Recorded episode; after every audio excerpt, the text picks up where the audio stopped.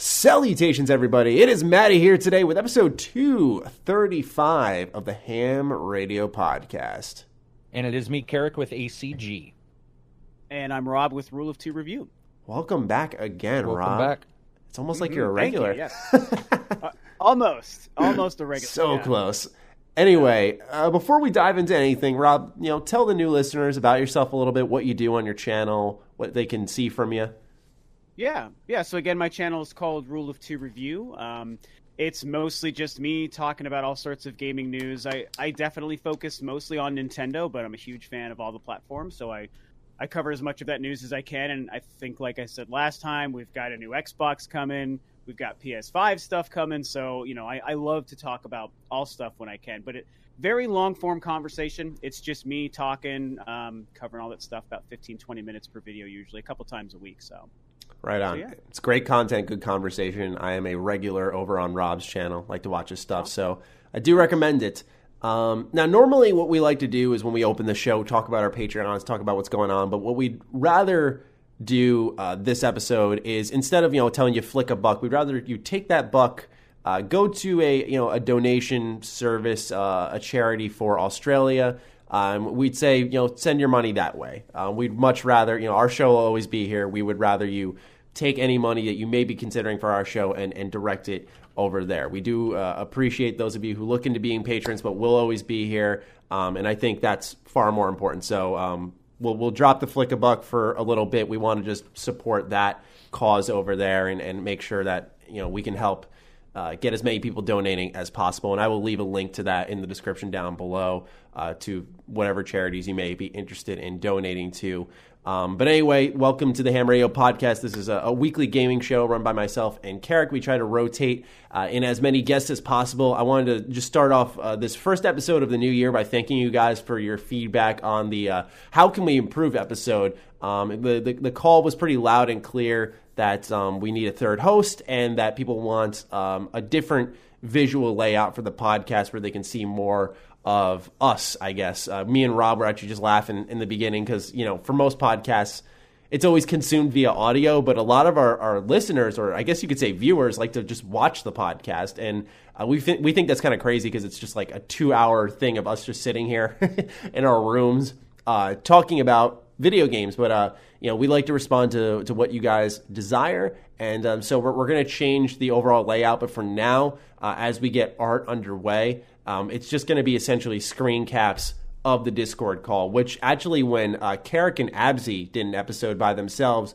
and Carrick had recorded it that way, um, a lot of people responded like loving that layout. And they were like, this is so much better. So uh, we're learning it's not just about the cool art and that people just want to see us. Um, so we do appreciate that feedback and, and all else that was provided. And uh, we're looking to respond strong this year and, and really build the show. Uh, guests are going to be a huge focus for us. So once again, we appreciate your feedback. Uh, one thing that we also want to change with the show, not a, a huge change, we just want like one staple in the beginning, is that we're going to talk about what we're playing each week. We used to do this in the beginning of the show. We kind of dropped it in exchange for news, but I think it's always fun to just talk about you know what's going on, what's on your plate, and uh, you know sometimes all of us here can't make videos about every game we're playing, and so it's nice to have uh, a spot where you can just gush about maybe that that low key game that you've been grinding away at. So. Um, what we're going to talk about this time around is is games we're playing throughout the holidays. What we you know we played through Christmas and the New Year. So, uh, Carrick or Rob, whichever one of you would like to start and hit us up with what you've been playing. Uh, you can go ahead. Rob. Oh yeah. Um, so gosh, what have I been playing? Uh, my girlfriend has had kind of a lock on the Switch the past couple of weeks, so I haven't gotten gotten to do a whole lot of that. I've uh, been going back through Monster Hunter a little bit, um, playing a little bit of Call of Duty Modern Warfare. Mm-hmm. And I actually did manage to get some Switch time in, and I'm still hooked on Blasphemous. I talked about that um, with you guys last. I saw you post a video on your Twitter. I think it was. Oh man, yeah, like one of the hardest like mid-level bosses in that game. I, I managed to get through. He probably took me two days to beat. He really sucked. And I know the game is like many many months old. I think it came out earlier in year. But, oh, we got, got some dog action. Sorry about that. Um, yeah, but uh, I'll be back. okay. Whoa, I'll be back.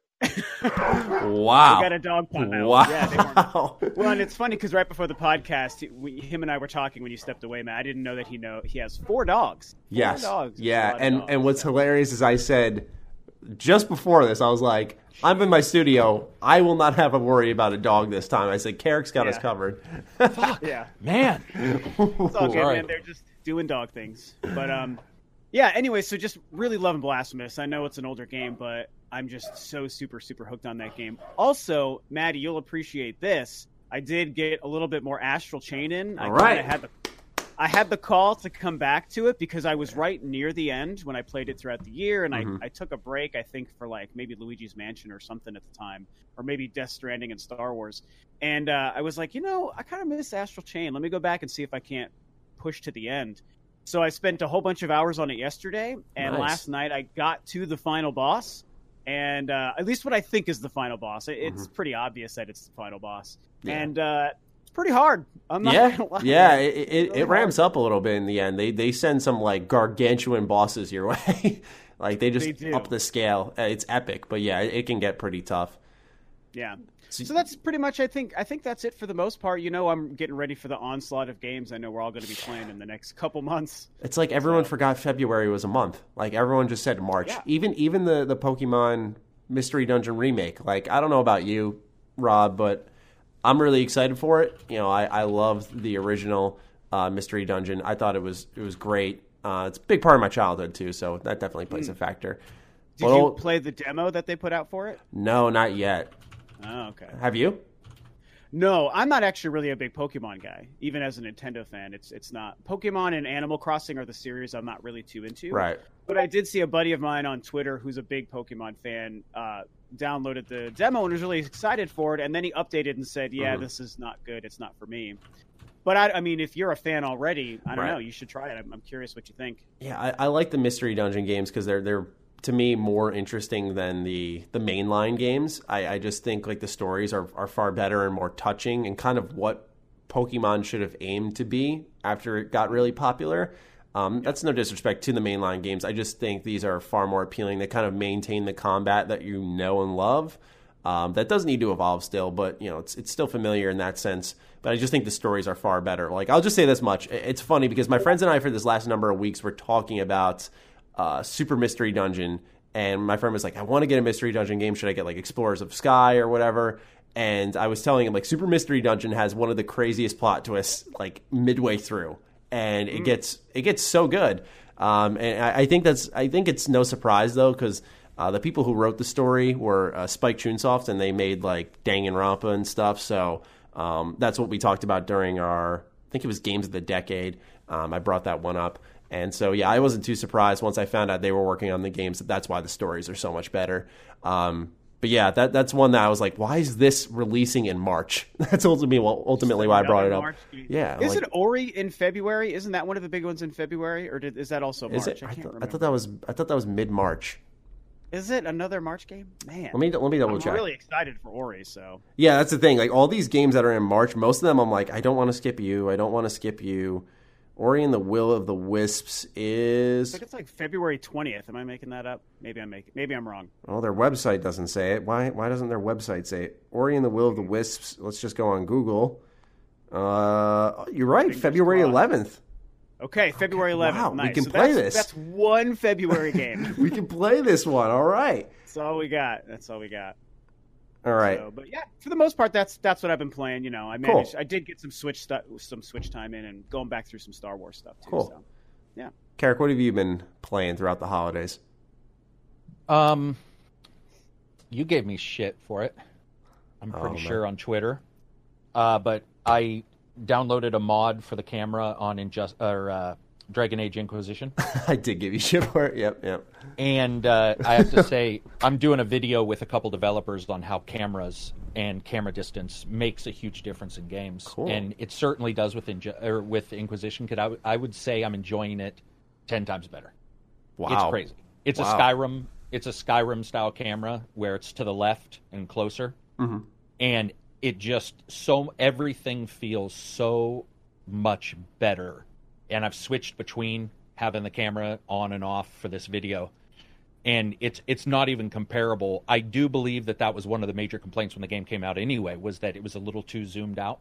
And this mod fixes that to the point to where combat feels like a blast now like a legitimate having fun in the combat um, in that game. And just feeling more connected with the game because you're closer because it's not a ta- it's not like almost a tactical RTS because d- the original is actually at times pretty blown out pretty far out and so hmm. I've been doing that and having a good time with it. I'm not changing my review score or anything. That's a mod. And it's also been patched a couple dozen times since I played it. So I have no clue, you know, what those patches also fixed. That's been fun. Uh, we did a big group of us did a fleet in Star Trek Online, the free to play MMO, Okay. and we we all jumped and played that. Some Switch games. That's a oh VR, VR Skyrim. Um, a couple NDA VR games for testing, and then I got a new headset to test with some new technology, which is pretty cool. But Cool. a lot How- of that's is Skyrim in unfortunately under VR? NDA. It's awesome. It's very Is it? Yeah. Yeah, uh, yeah. It's uh, especially now they just patched Steam VR with a brand new patch that magically somehow makes the resolution better. I d- no one really knows. There's even people in like the various different Reddits like how in the hell, but it actually legitimately looks better even on low end, and then I have the highest end uh, VR. So th- Nice. yeah, VR Skyrim is unbelievable. Uh, it's still Skyrim though. I mean, you know, combat still, you don't touch anybody in that game. In fact, I went to a mage. That way I didn't feel like I was swinging into nothing, which is what Skyrim's major issue with Oh, combat good is anyway. Yeah, yeah. So, mage, uh, and yeah, that's been, VR has been pretty much, I would say, primarily what I've been doing, especially with so many titles being fixed. No Man's Sky's been fixed. Um, there's been a bunch of VR, Pavlov VR, Thief Simulator VR, which is extraordinary. Um, Yeah, I I was curious about that one. I looked into Thief it a Simulator? Yeah, it just seems like Yeah. a good idea. dude it's hilarious it was originally out without being vr Yeah, And I saw it on and Switch. takedown the guy who's come on the podcast before it's all he could talk about he's like this game is awesome and so i had played the normal version and then the vr version came out and dude it works it works in vr so fucking well so that yeah that's been the majority a lot of it's just for videos you know um, Mm-hmm. or or like thought pieces i have for the future because there hasn't been any games other than small ones that i've been covering on podcasts and stuff there hasn't really been anything major so it was a cool time for the holiday to go back and play some of these yeah, that's the best part is you you have either an opportunity to hit up the backlog or just like go revisit a uh, Yeah. a- like a nostalgia game. I originally leading into the holidays, I I wanted to go like just grab my PS2 and just like play everything, but I was like, no, I should really like I always go and grab my PS2 like anytime I get the chance. i And- want to give a shout out to something too Oh, okay, all right, let's take a look. I, I don't know if you have this. So, mClassic made their dongle, which does hardware anti-aliasing for PS2 and older titles. And if oh. nobody has an mClassic cable, which is what they originally did with their chip, they now released a USB. And I got to tell you, man, older games, holy fuck, does this improve their look? Wow. So what it does is, without latency, it adds it, adds uh, anti-aliasing uh, to any anything to about 1440p. I would say when you get to 1440p, it's not going to be that noticeable. But for Switch games in particular, don't use it for review because it'll look a lot better than it normally would. Yeah. Um, but I was playing, for example, DCU Online, which I've told you about on the Switch, and it's pretty jaggy.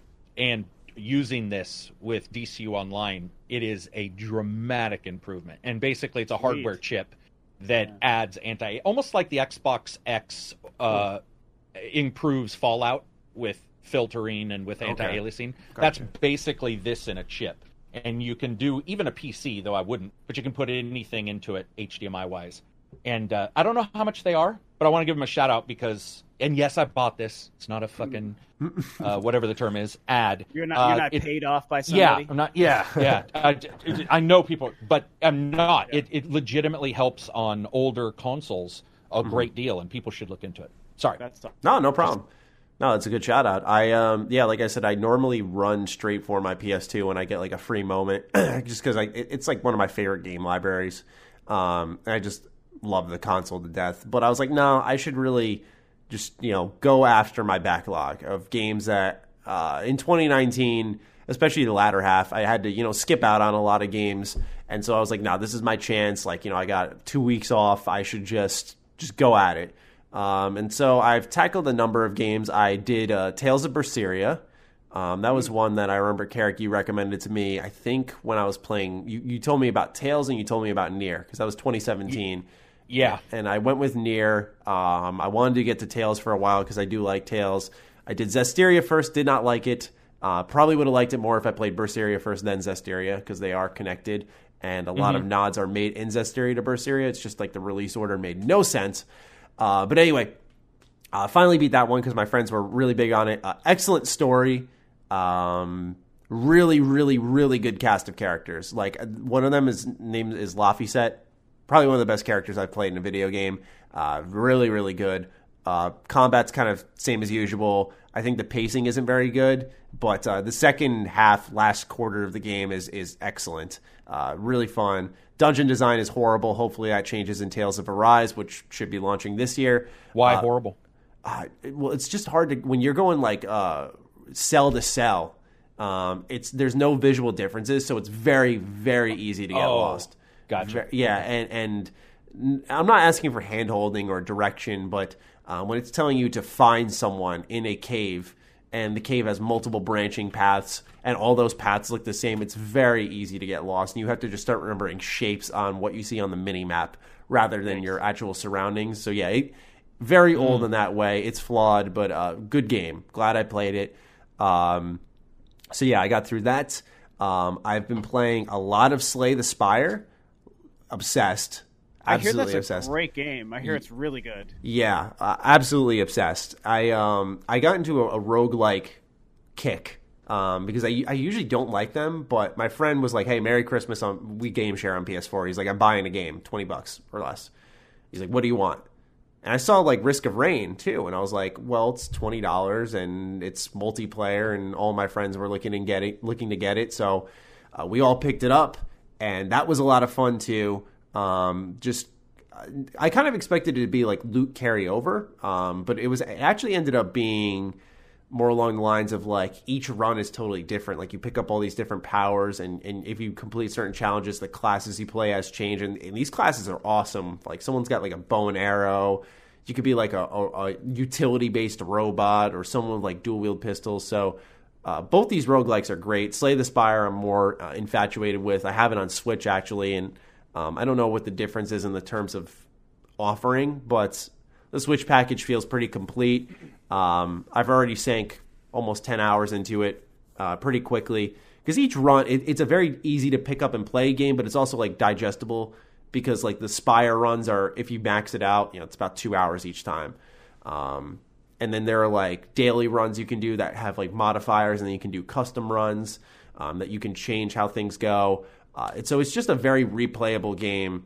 And uh, if you're into card games at all, it's not like Hearthstone or Magic or any of that. It's its own beast, and it can only be accomplished through a game, which is why it's uh, so strong. Uh, so I played that. Uh, I played a little bit of the MediEvil remake. I didn't like it. Um, Yeah, I tried that too, and it was pretty disappointing. yeah, I was shocked. It looks so good too. Like visually, it looks great. I loved what I saw, but I got to the ant cave and nearly lost my shit. I I could not stand it any longer because. You know, so I'll stop rambling in a sec. We'll move on to the next topic, but I just need people to know what I went through here. so, I'm sure Rob, you'll understand. I went into the ant cave, and you got to find. I think it's like six fairies and seven amber. And I'm like, okay, no problem. So I do it once. Um, I get all the fairies by breaking down the glass. Um, I get I get all the amber by taking out all the bugs. Um, I get 100% in that area, so I'm going to get the chalice, and then there's a boss at the end, as expected. And this boss just kicks the crap out of you. It's so old school difficult, right? Like the game's sort of working against you. Like I'm holding my shield up, but there's like lava falling from the ceiling and there's bugs on the ground attacking you, so you're kind of getting hit from all angles. So even if your shield's up and something drops down on you, you don't block it. So you can only block what's in front of your shield. Yeah, And- the shield didn't feel very efficient in that game. Yeah, it was really weird. Like there were certain things that they could have tweaked that would have made sense, right? Like I get retaining the old school feeling, but like that was one thing that didn't make sense. And then I die, and I'm like, okay, no problem. You know, we'll just redo the boss fight. I get sent back to the beginning, the complete beginning. Got to collect everything again. And uh, much like what I was saying with Berseria, you want to talk about dungeons that, and once again, this is a PS1 game originally, so I'm not giving it too much shit. But uh, yeah, th- this place was literally like so samey, and it's like a, a winding path, of multiple ways to go, very easy to get lost. Uh, went through went through that process three times, and you know, once the fourth hit, I was just like, all right, I'm I'm putting this down. Um, you're saying that you think that some of the game's problems are because it's still trying to retain the old, maybe antiquated gameplay kind of thing. Yeah, like Yeah. for example, I don't mind them saying like collect six of this, do seven of that. If you die, like the game can be tough, but not instilling like auto saves where once I hit that Yeah, boss, sure. like that that's what was weird to me. That was what was really, really strange to me. I think uh, something I felt that was definitely a result of it feeling too true to like the PS1 era roots was the, the combat did not feel very fluid, and I think through that, I Mm-hmm. don't know if you felt this way, Maddie, but like like the collision detection and the animation and the Yeah. weight behind your sword swings, none of it felt the way a good game of that ilk does today. Yeah. And, it, and it, it felt like that was one of the things, you know, that they were trying maybe either too hard to retain from the PS1 era, or maybe they didn't think about fixing, or they didn't have a way to fix. But that to me really, really hurt the experience. Mm-hmm. Yeah, I 'Cause was- You're right. It looks beautiful, but the Yeah. playability is just not good. I I was wondering why no one was talking about it. I was like, this looks great. Yeah, A- exactly. And and then I played it, and you know, at first it's like, oh, this is charming, and it still is charming. It's it's very neat. I, I still like it. It Yeah. I like it in a way, but it's just it retains so much of its old school value that I can see what's good about it, and I like it. Like I don't dislike the game. It's just not worth my time, even if it's a short game. Like just getting to that that point, I was just like, okay, I've retried this three, four times now. I don't really want to keep redoing the same dungeon and and the other issue and, and then we'll actually move on is like you get these life bottles. So if your life goes to zero it refills it depending on how much is in that life bottle. And so i went into the dungeon with two right? And you know i died during the first boss fight. That's my own fault. It was really close. You know he was at 100 health and i'm like okay when it reloads my save it's going to reload me with my life bottles. But it only you know it's weird. It does it doesn't retain that. You spawn with half a life bottle and that's it. So when you die you get like 70 health. But Jeez, I don't Yeah. even remember that, but it, that sounds about right. yeah, eh, well, that's the thing. It's like, why would you, why would you make it where I, I you keep that I lose my life bottles, but yet, I just I don't know, man. Not not the best game. Cheap though, twenty bucks. Don't regret picking it up. Um, would love to see them take a crack at MediEvil too, with maybe some of the the feedback there. And I think I would have that seemed because of the price. It seems like more of a impulse timely pickup. Like I would have liked to pick that up around Halloween when it around the time it came out and been like, oh yeah, like perfect. You know, we'll we'll just get it then and and and have like a, a more festive experience. But unless you guys are playing anything else, we can move on to the next topic. Nope. All right. So, with that out of the way, let's talk about Xbox. So, Series X is coming soon. Well, soon, 11 months from now. And uh, we have some interesting comments from a Matt Booty. No, that's not me. Let's read what he had to say. Maddie Booty. As our content comes out over the next year, two years, all of our games, sort of like PC, will play up and down that family. Booty says, We want to make sure that if someone invests in Xbox between now and Series X, that they feel good that they made an investment and that we're committed to them with content. So, what do you gents feel about this? That um, Xbox is essentially saying, and, and they also proceeded to mention, you know, we will have games that make full use of the next gen features. He he mentioned Halo Infinite, but he said one or two IP. I'm guessing the other would be Fable 4. But what do you guys feel about Xbox saying uh, it's about the whole family of consoles with this generation? It's not about you know pushing what the Series X can do right out the gate. I mean, like I'm fine with it. Every company's going to do something different. They've already stated it's one year until they start doing that. Mm-hmm. So to me, each one's going to do something different, and like I sort of like the idea, especially because the X came out not as long ago as people would like think. The idea of just maybe getting an X and then also you have this other one. I'm okay with that. And when I talk to devs about like, will it hold back titles? Most of the devs are all, dude, other things are going to hold back the titles. Especially like let's say if they want to put it on the PC, which you can't guarantee certain speeds on hard drives, it'll hold back the exclusives um, for that year. But having one year where things will let's say just be awesome, to me, I'm fine with that. Forza, by the way, is the other one. Forza. Yeah, I was think I was thinking Forza too. Yeah. Uh, and and after looking at some pictures of what Forza and GT look like, I'm going to be really interested to see how they make them look more realistic. Most likely physics, especially because the Jaguar CPUs. So what, what, do they write on the? Consoles. Why do they write? Uh, like I know this is a little off topic, but what do, what do they write on the box when they sell the game? just what PC games mm. do. Just just Xbox. This isn't. It's just a PC. Yeah.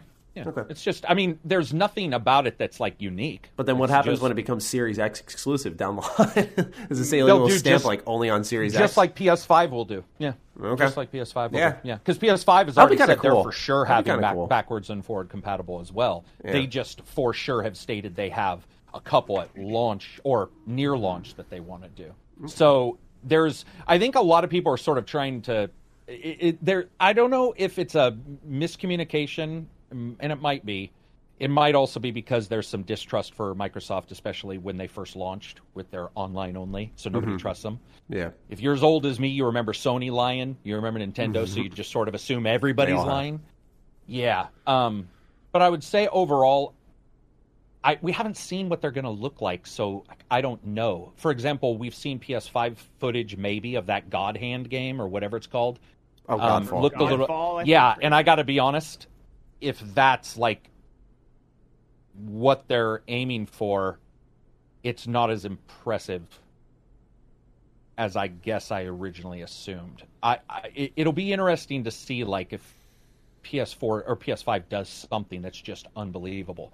But if you have two exclusives uh, on one system and then all the other third party stuff runs on both, I'm going to be more interested in how the other stuff runs because I'll be playing those two games for sure but mm-hmm. not for the amount of time I would play the thousands of other games coming out for both. Mm-hmm. So it's just a different tact. And I guess I'm okay with it. Doesn't really bother me. Yeah. Yeah, I kind of see it as a I kind of see two main different kind of topics or takeaways from everything that they're talking about here. One kind of on like the business model side and the other on the potential library side or at least like the early on library side. And I think the business model stuff that kind of talks to what we're all talking about here is is it just seems like what they might be doing with with Series X with these quotes is they just might be pushing further towards this concept of the Xbox being more of a ubiquitous platform, like just like the name Xbox, mm-hmm. and not yeah. so much meaning like a console, a thing that sits under your TV and plugs in and you do just that. It might be, and they've been doing it already with you know so many Xbox games available digitally on Xbox and on PC. And so I think that they might be further doubling down and, and eventually into the life of the Series X. It might become something where they want people to not think of Xbox as the machine, but Xbox as a place you play games in, you know, a variety right. of different places. Yeah. Uh, kind of like a Google Stadia, but not exactly because we also know they're doing a Project xCloud thing that's cloud specific aside from all this. But I just think that uh, you know things like Game Pass and Xbox Live and the way they've been morphing that, and now the Xbox Series X things and his quotes here, I just think that Xbox is more of an idea mm-hmm. than it is a console, the way a PlayStation or a Switch or whatever is like a console. And kind of Carrick, like kind of like you were saying, like they're trying to. This might be their big swing that they're taking to differentiate themselves from the other two guys and it's it's not my personal favorite idea because I like the simplicity of an Xbox, a PlayStation, a Switch, and PC like four separate platforms. But I do think if they if they take this swing and it succeeds, I think it could be super successful for them. I mean, Game Pass alone has planted the seeds for this to be like a really interesting future for them on the digital space and i think that also means making xbox just mean all sorts of different things on the library side i kind of took it to to mean that for the most part, maybe the first year or two is, you know, when they talk about Xbox Series X like exclusive games, I wonder if what they mean is is games that are made for only the Series X as opposed to something that could be like a multi-platform game or a cross-generational game. Yeah, so I think that we still might be seeing stuff that's made for PlayStation 5 and Xbox Series X, like a Grand Theft Auto 6 or like a fourth Tomb Raider game, the kind of thing that's just going to launch multi platform. And by the time they're actually releasing their own first party exclusive stuff that like Obsidian or Ninja Theory and stuff is making, that might be two years down the road. Mm-hmm. But the yeah. first year might be filled of like your Halo Infinite, which seems like it's obviously going to be cross gen at this point, um, and a Forza game that might also be cross gen. And in two years, you're going to see what all these studios that we bought up are going to be making. But it's it's not going to be ready at launch. We need a couple of years to maybe get there. That's kind of what I took away from it. See, it, yeah, I like th- this is an interesting topic because we all have pretty different different views on the subject, and so so mine is I kind of and I don't mean this in a negative way. It's going to sound really negative at first, and I'm, I'm going to be making a video on it, but I kind of view it as like a shot in the foot to themselves because it's what they're doing is good, right? Like they're enlightening the consumer. They're saying like, hey, you know, if you invested now or or recently, uh, we got you covered. Pretty much that you don't have to, unless a couple of exclusives catch your eye, you don't got to buy into Series X right away. And I don't think Microsoft is afraid of that because of like Rob said, Game Pass. You know that that plants the seeds for an interesting future. Uh, and so, you know, they, they have money coming in that way, whether you're on PC or old Xbox, new coming Xbox, um, or upcoming rather Xbox. But I, I view it as like a shot in the foot because what they're essentially doing is putting out there probably what Sony will also be doing, right? Like Sony probably doesn't have a long list of exclusives that are, first party and dropping month after month after month, kind of like the Switch did when it launched or uh, what they kind of rolled into with the PS4. I think because a lot of their main studios have kind of come done their thing within the last two years or so. Um, it'll be a while before we see that big ramp up again for them. Um, but I just feel like with Xbox putting it out there, they're sort of shining and turn a spotlight on Sony. Once again, I think it's good because it's very consumer focused what they did. They're they're letting you know like pretty much you don't have to buy in right away unless Halo and Forza maybe Fable 4 down the line do interest you. And we don't know, Fable 4 might be one of those up, the, up and down the family. But for me, the way I look at it is like, I'm super stoked for Fable 4. Like I, I, I know I don't know a thing about it, but I love Fable, right? So I'm, I should say I'm stoked about the idea of a new Fable. And when you start telling me, well, Fable's going to be able to run on the original Xbox One, I'm like, well, what are you packing into this world? How much is there to offer to me? Um, what can I do in this world? How expansive is it? Like I feel like instantly the potential there uh, that could be very grand if brought to a new level is limited. Does that make it bad? No, there are great open world games already on the Xbox One and the PS4, right? Um, but we do know, not talking about the One X, but the original Xbox One is inferior in power to the PS4. And so that's where I start to get worried about okay, you're going to support that whole family, that's great, but there are games that could be pushed further that you're going to announce that once I hear it's on the original consoles, I'm like, well, how much is getting dialed back? And I don't want them to start separating content, which I don't think they'll ever do, but I don't want them to start saying, this mission, this part of the world, uh, this building mode will be available on Series X, but this is available on the uh, original Xbox. I don't think they'll do that. I think it'll most likely just be graphical, draw distance, uh, lighting, character models, that sort of stuff will change, um, which is all fine and dandy. But like I said, I sort of viewed it as a shot in the foot. I was like, I, I probably in all likelihood would not have said that if I were working at Xbox. I feel like that hurt them more than helped them. It secured their small, not small, sorry, it secured their fan base, but they're trying to grow and, and reach out. And I'm sure maybe they have other plans, like we've heard Game Pass maybe coming to the Switch. I think that allows Microsoft to connect with a whole different audience in a really unique way. Um, be in a crazy course, world if they did something like that. I hope it actually happens, right? Like I know it sounds like a fever yeah. dream, and I, but I feel like it's plausible with XCloud now. Um, but yeah, man, I would love to see something like that happen. And so maybe that's the plan up their sleeves. They're like, look, we got this insane mind bending collaboration coming. Really, in their eyes, do they need to push the console right away or not? Probably not with those plans, if they're true, um, which, you know, tons of reports keep coming in about it. Um, I just, like I said, I, I view it like they're kind of hurting themselves a little bit. Good for their audience, good for their fan base, good for current Xbox owners or recent investors, but I don't think overall good for how they want to grow, maybe.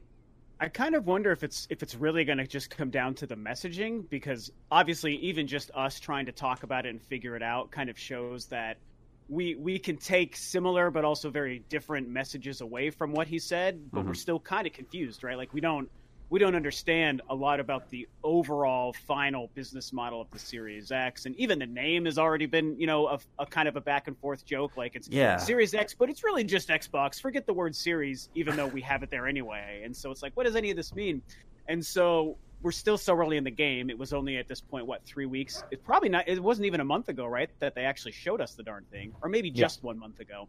Mhm. So we've got, you know, like you said, 11 more months before they are going to start to show us more info. And if they can really explain the messaging properly, then I think it could hopefully work out really well for them. And if they have good games when the thing launches, or if they take the poor messaging route and they do like what Nintendo did with the Wii U, and the thing is just confusing for the first year, like no one understands what they're what this thing really is Right. that's maybe where I kind of agree with you. They might be shooting themselves in the foot, even talking about it this early. That's the thing. I'm kind Here's of the thing: we always bitch about companies not talking. We know Sony's doing the same thing. So what's really different between the two? One said it out loud. That's what I'm saying. Yeah, that's, That's why I view it as a really shot in happened. the foot. Yeah, Yeah. But I mean, get it out because Sony's going to say it at some point, and then you're going to be stuck with people going, "Oh, I felt like they were doing it, but now they've they've waited six months to admit that they're doing." The thing is, you can't win. You Mm-hmm. can't like who. I mean, the messaging right now is that they said it. We already know the exact same thing has already happened with Sony. So it's like, I mean, who? What's the messaging really going to do? And I mean, I get the idea about the Xbox name being confusing, but I have a lot more confidence in humans that they will not magically not know what to do. It, I that I do. I could be proven wrong. People could be. We were. I think the Wii U proves that naming can be an issue. I mm-hmm. don't think the Wii U versus the Xbox X series is the same thing, but they they're not the greatest names. I just yeah, For I sure. just feel like with so many X's, like you have one X Series X, I could definitely understand stepping into a store if you're not like constantly ingrained in that and just being like, what's the difference? And if you have an employee who employee, which by the way, at GameStop, you know, no offense, but there's a lot of them who give you like a half baked kind of like they don't say next gen. They're like, this is the new Xbox. It's like, okay, what does new exactly mean? Yeah. Um, I just feel like that can lead to some just some trouble. Stuff that like will remain. But remain will unseen. it be a tangible percentage? no, I think it don't will. know. Yeah, you can't say that for sure. a And you, it's, it's a good point. Yeah, I'm just I'm more so saying I I feel like as a company you just don't want that much overlap with your brand. Like even if it's just, like I think just Sony's got it right. Like everyone joked about the logo. We'll get into that a little bit, but it's just simplistic and it's like four, five, three, two. It's like But is it simplistic if five plays four's games and they release multi-platform games? Then it's even less simplistic. I think like, that because is it, it's a called PS4 five, or a PS5 you know, game? it's the newest one, right? Like it came after four. Like that's what I'm saying. Inherently, the name would suggest like, okay, this is the next entry in in the right, but PlayStation how lineup. dumb do we think humans are? I mean, at this point, I mean, if you can figure out sign what a on the Twitter, man. phone is. Yeah. I've, uh, the only thing I've ever seen is YouTubers making jokes. Yeah, I've not seen any consumer legitimately confused about blah blah blah. Like, I just don't know. I, I don't know, man. I like. I get. It feels like we're just talking down to people now, and it's like, okay, you are dumb. I need to tell you.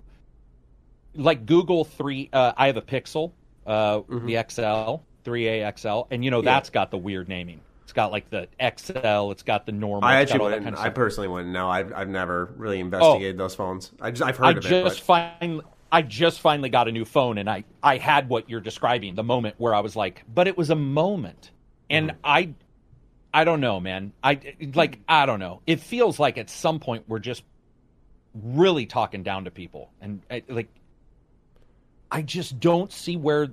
I guess I, just don't see any real confusion. It is a moment, but I, I I'll, I'll say this much: like when I was looking at uh, PC parts of my friend, uh, when I was just getting a, a laptop because mine had broke, I was like, you know, I, I'm not going to be the first to sit here and try to tell you like I know tech, but like I, I'd say I'm familiar with parts, but like I was like, let me take like a deeper cut, try to learn more, and like just initially being like, okay, so we have the 980 and we have like a, or I'm sorry, we have like a 1080 and like a 980 Ti, but like a Ti is stronger. I'm just like, wait, what? Like, hold on, what? The, the number is smaller. What does that mean? But it's, oh, no, it's Ti. It's like, okay, uh, okay, I That think. confuses me the same way. Yeah, and it's like I just yeah, it was a you know, like Carrick said, it's well said. It was a moment, but like you know, it's still like a it's foggy, right? Like that's how I felt even after hitting the purchase button. I'm like, okay, like you know, and and is that on me or the company? It's on me. I hit the purchase button. I'm just saying though, I I think naming is important. I think branding is important. I think it's important. I mean, we all I know do this. too. is- I just don't think this is a as big a deal as No, like Wii U cer- certainly Wii, not like a uh, big deal. Wii I- or what? What was the old one? Wii and Wii U. yeah, no, Wii, that that yeah. seems yeah, Wii Wii U. That that was definitely like a shining I example. have a question for you. What do you, what would you name it then? Because you can't name it the X. I mean, what do you what do you call it? Let's say we get away. So they already fucked up with the 360, the one, the original, the original one. What do you call? Let's say you're going to release this. What do you call it? I think that Would I you mean, call that's- it the Xbox Five? It's it's a that's a good question. I mean, I I feel like to answer something like that properly, you almost have to like be on the inside and understand like the meetings and the. But the let's say you R&D and weren't. the Let's decisions. let's say you're just asked right now. Like, what would we call it? What I mean, as a consumer, yeah, no, that's, yeah, that's as a a good, consumer, it is a really good question. But again, that's that's so hard to answer. I mean, because you can't call um, it Xbox Four because then people say PS5 is more Yeah, powerful. two. Two. Yeah, Xbox Two. You'd call Xbox it the X. Oh my god, that'd be a disaster. I mean, I mean, I, I think that honestly, what we're looking at, like, we're just looking at the root of the problem that Microsoft never really had a pretty consistent naming convention. We've never. had Yeah, I guess just- we just right, we unearthed something there. yeah, like that, that's Windows what it is the same, by to. the way. Remember, Yeah. Windows Vista, Windows 2000, like Oh, yeah, they XP they're and all that stuff. XP. Yeah, oh, Man. yeah. This is not like new. Win, never thought of that. Microsoft can't. Microsoft can't name their stuff for shit. They what they can't. should have done is stuck with Scarlett. They I should have about stuck that. with Scorpio and Scarlett and just because I'm not saying that it doesn't make sense. I'm just saying I feel that we're that it's it's more of a YouTube fodder than a than a real fodder. Mm-hmm. But if There's definitely if like you really look at it, it's for sure should have been just Yeah. stayed as Scarlett. you can definitely tell when like there's certain conversation points that are just perpetuated by YouTubers to fill in like watch time. Yeah. Like you can just Yeah. I, I don't know, man. Like you can just tell. and I, I mean, dissing on anybody. I've done it. Yeah. Sure. I mean, like yeah. There's certain Yeah, times you'll, you'll- time talking about it. Yeah, I was gonna say we Yeah. we're all YouTubers, so we all think our opinions matter to some extent. So we like to talk on everything, and most things we do are like out of goodwill. Like when we over explain something, it's not because we think someone's stupid. It's because we want to make sure like you know everyone gets it. But yeah, dude, Yeah. like I think And that's it's also like, definitely. I mean, uh, something I've talked about because I'm known for making really long videos is like talking also takes time. Sometimes Mm-hmm. people are like, I can't, how could you talk so long about this? I'm like, well, talking takes time. Like, I can't, I can't, Oh, yeah. in 13 seconds, I can't give you all 10 ideas on a topic. Like, you have I've had people say I talk too much during a review, and I'm like, dude, it's what would you would you just want silence? Like, what the fuck? Yeah. what, what world What- do you live in? Yeah, it's no, I really get it. a weird, a weird complaint, right? Because it's like, what are people? I saw a uh, I saw Yeah, Champ that is a weird Chong got a comment on one of his videos, and it was like this guy talks too much.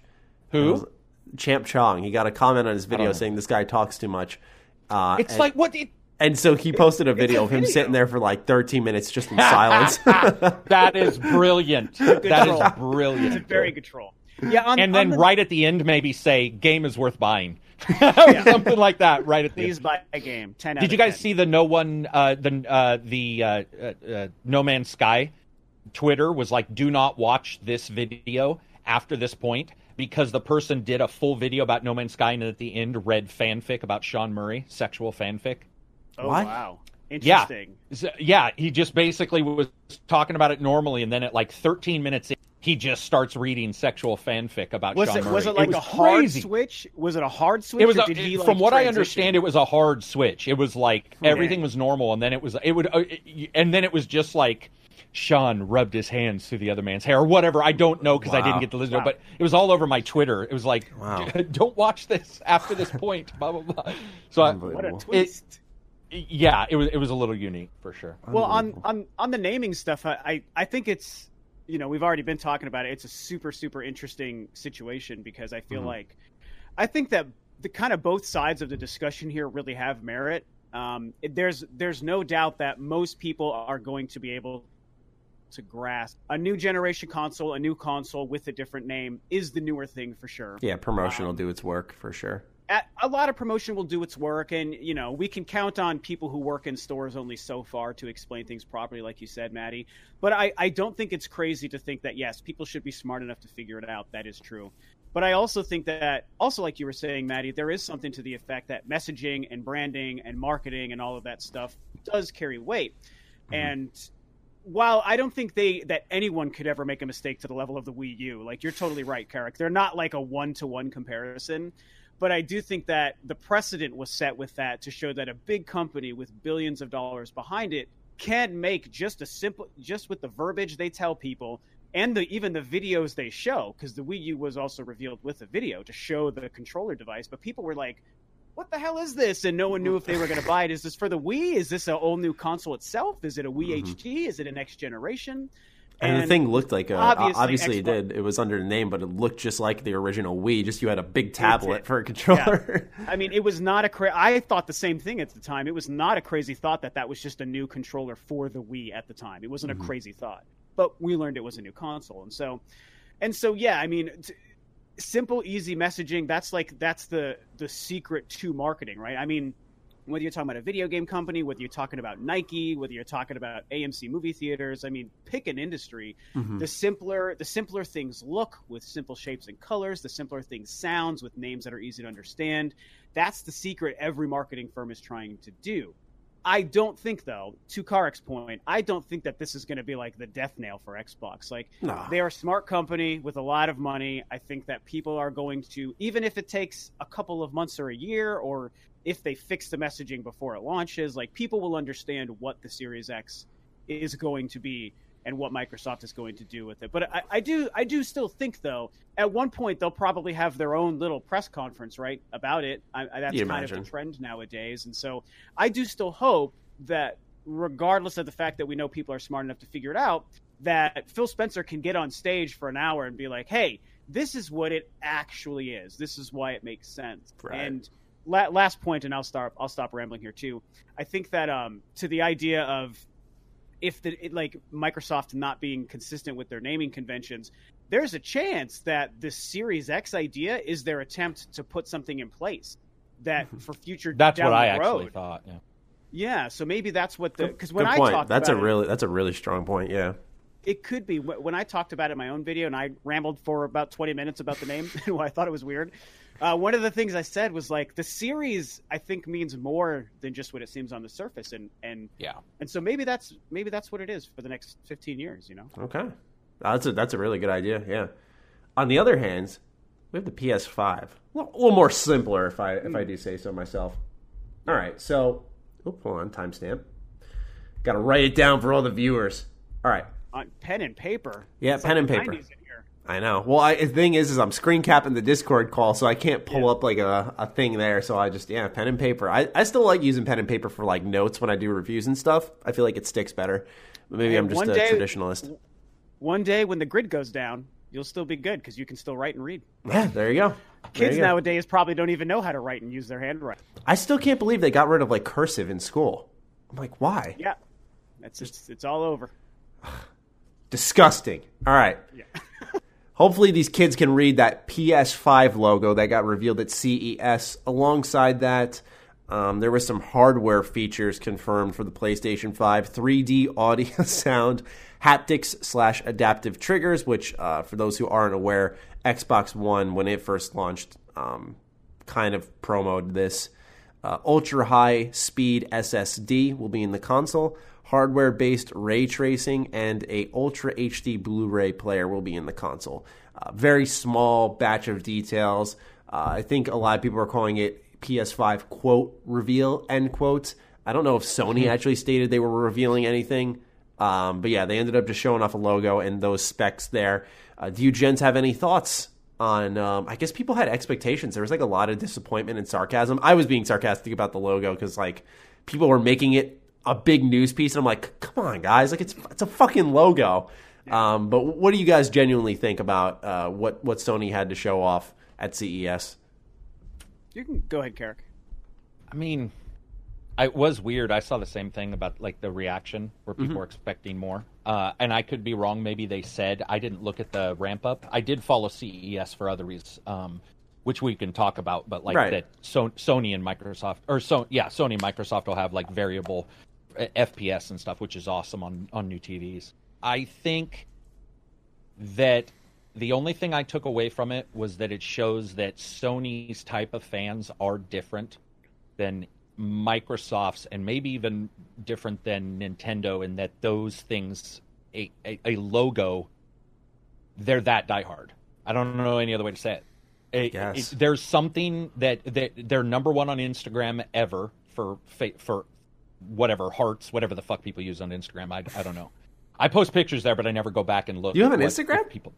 I have an Instagram, but I just post pictures of my dogs. I have no, Oh, okay. I have no need to fo- I clue to like you. If, no if what they use. I think they use hearts, right? I Yeah, think it's a like. Instagram uses They do. oh like Yeah. okay. Yeah. So um, I think it does. I think that's the one big difference that I did take away from it is yes, there is something about Sony in particular that when that when even a logo gets announced, people shit themselves, which is cool because I'm a big like as a gamer, that's like I don't want people to blindly trust them, but I love the idea of people that being excited, uh, you know, being that excited.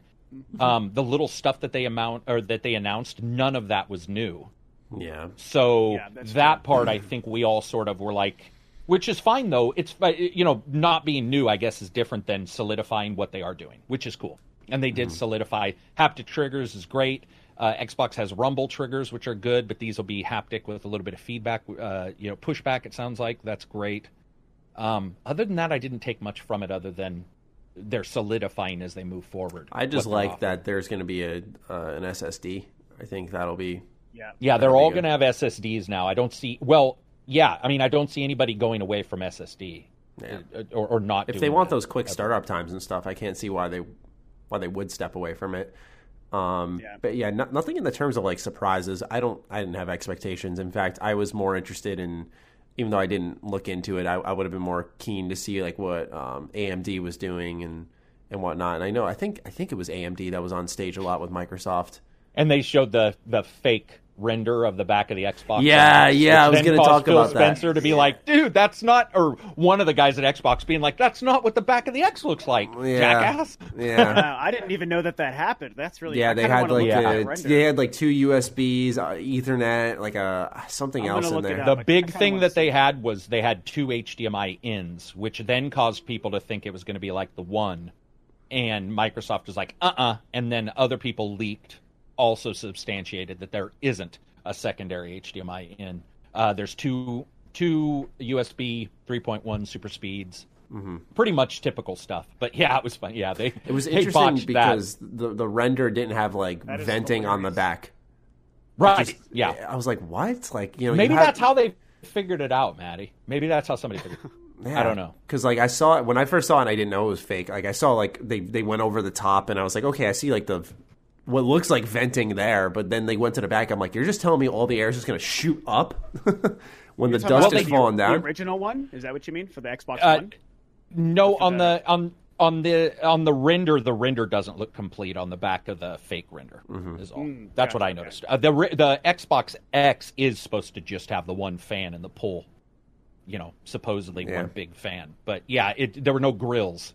It, at least I don't remember seeing any grills, which you do No, need there to pull any. air in to get Yeah, air out. it's an which I exchange. Yeah, yeah. yeah, I don't think people were like. I, I maybe you're right, Maddie. Maybe that's how people figured out, like pretty much right away, that they were like, that doesn't, you know, that doesn't. It's not adding up. Yeah. or whatever. But yeah, it was funny. It just wouldn't make sense to me. All right, I gue- I guess we can move on to our next topic because there's not much else to go on about that. Um, let's go ahead and talk about a little Fallout 76, um, just very briefly here. Um, so Fallout 76 just got a, a- pretty significant announcement. Um, they had confirmed that there's going to be a uh, Wastelanders update, or not a Wastelanders update. The Wastelanders update will be on the private testing server. Uh, there's signups still going on as of the time of this podcast going live to everyone. It goes on until January 14th uh, at 6 p.m. Eastern Time. Uh, that's when you can opt in till and uh, Bethesda will select some people, uh, let you hop in, uh, get your hands on the updates, uh, report bugs back to them. Obviously, uh, they said that you have to sign an NDA, but if my experience in covering this company tells me absolutely anything, I don't know why they continue these these fan based NDAs because they get broken every time. Right, right. Every time. I remember even back with like Far Harbor on Fallout 4 we're beta testing our, our DLC. Like this isn't new. A lot of people were like, "Oh, Bethesda's having us bug test." I'm like, this isn't new. It's the same shit with like the Pokemon expansions versus the third game. Like this is something that Bethesda's done for a while, and and the difference is you're not getting charged for it. But um, you know, this isn't something that's completely different for them.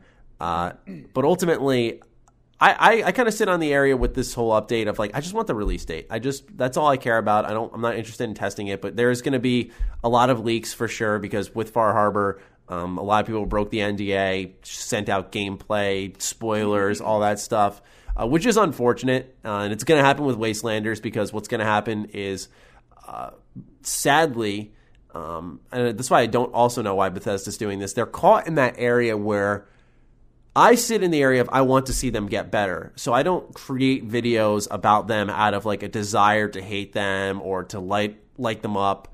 I just cover it as is. Where there are a lot of people with like a like a, a vendetta, I guess if you Yeah, will, right. out for Bethesda. And and so That's where the clicks are. that's what I'm saying. drama. And so I think I would not be surprised if someone took a heinous bug that will inevitably be in this gigantic update 476 and and posted it and people will be like even Wastelanders is going to suck.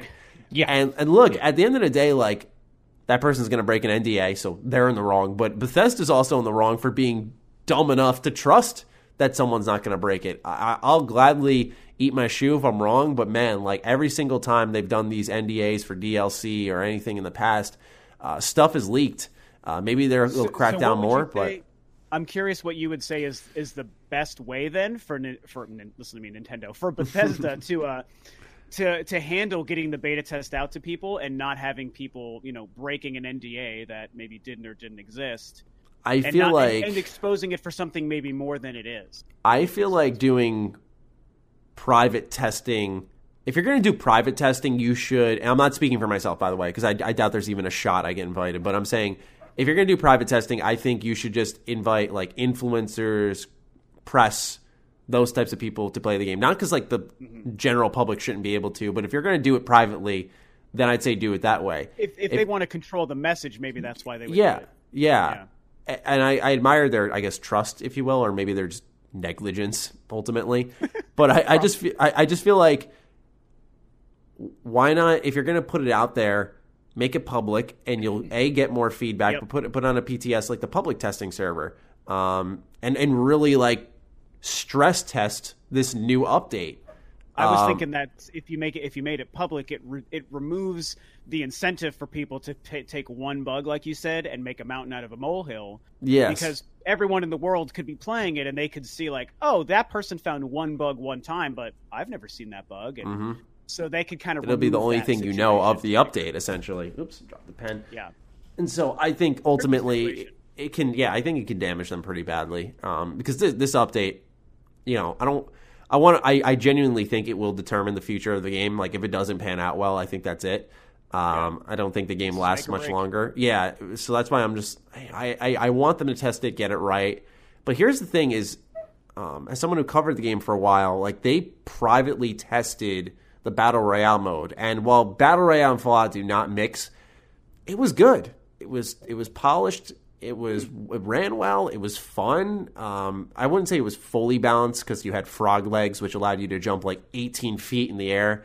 Um, So that was like one issue. Um, but it wasn't like super prevalent until deeper into it, and, and they did eventually patch it very quickly. Um, so you know, it's like if you can privately test a competitive mode in your game that is multiplayer based, uh, that did drive a lot of players to the game. That I don't get why why you can't do this for the the PVE form of it. Um, just just my two cents on it. I don't think they're helping themselves out at all, personally. yeah, yeah. I have um, it's it's been interesting.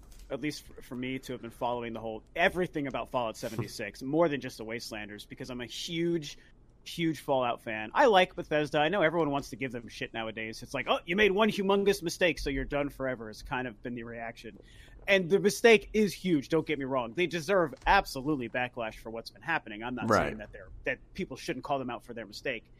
But uh, I'm not ready to like bury them in the dirt and say, well, there goes Bethesda. Like I, I still Yeah. like them, and I'm such a huge Fallout fan, and I was really excited when it was coming out, um, and to see what it's what it's become, and just this entire you know cavalcade of just nonsense since this game released Mhm. uh, has been really sad to me. So I guess I'm I'm I'm with you in the sense that I, I, I have I've not taken the cynical approach towards anything happening with Fallout 76. It's been nothing but a like a disappointed and sad approach because I would rather learn that this game is really great and I would rather see them fix it and make it a game that's like a pretty kick-ass Fallout experience that I as a Fallout fan would say it's finally time for me to play this game.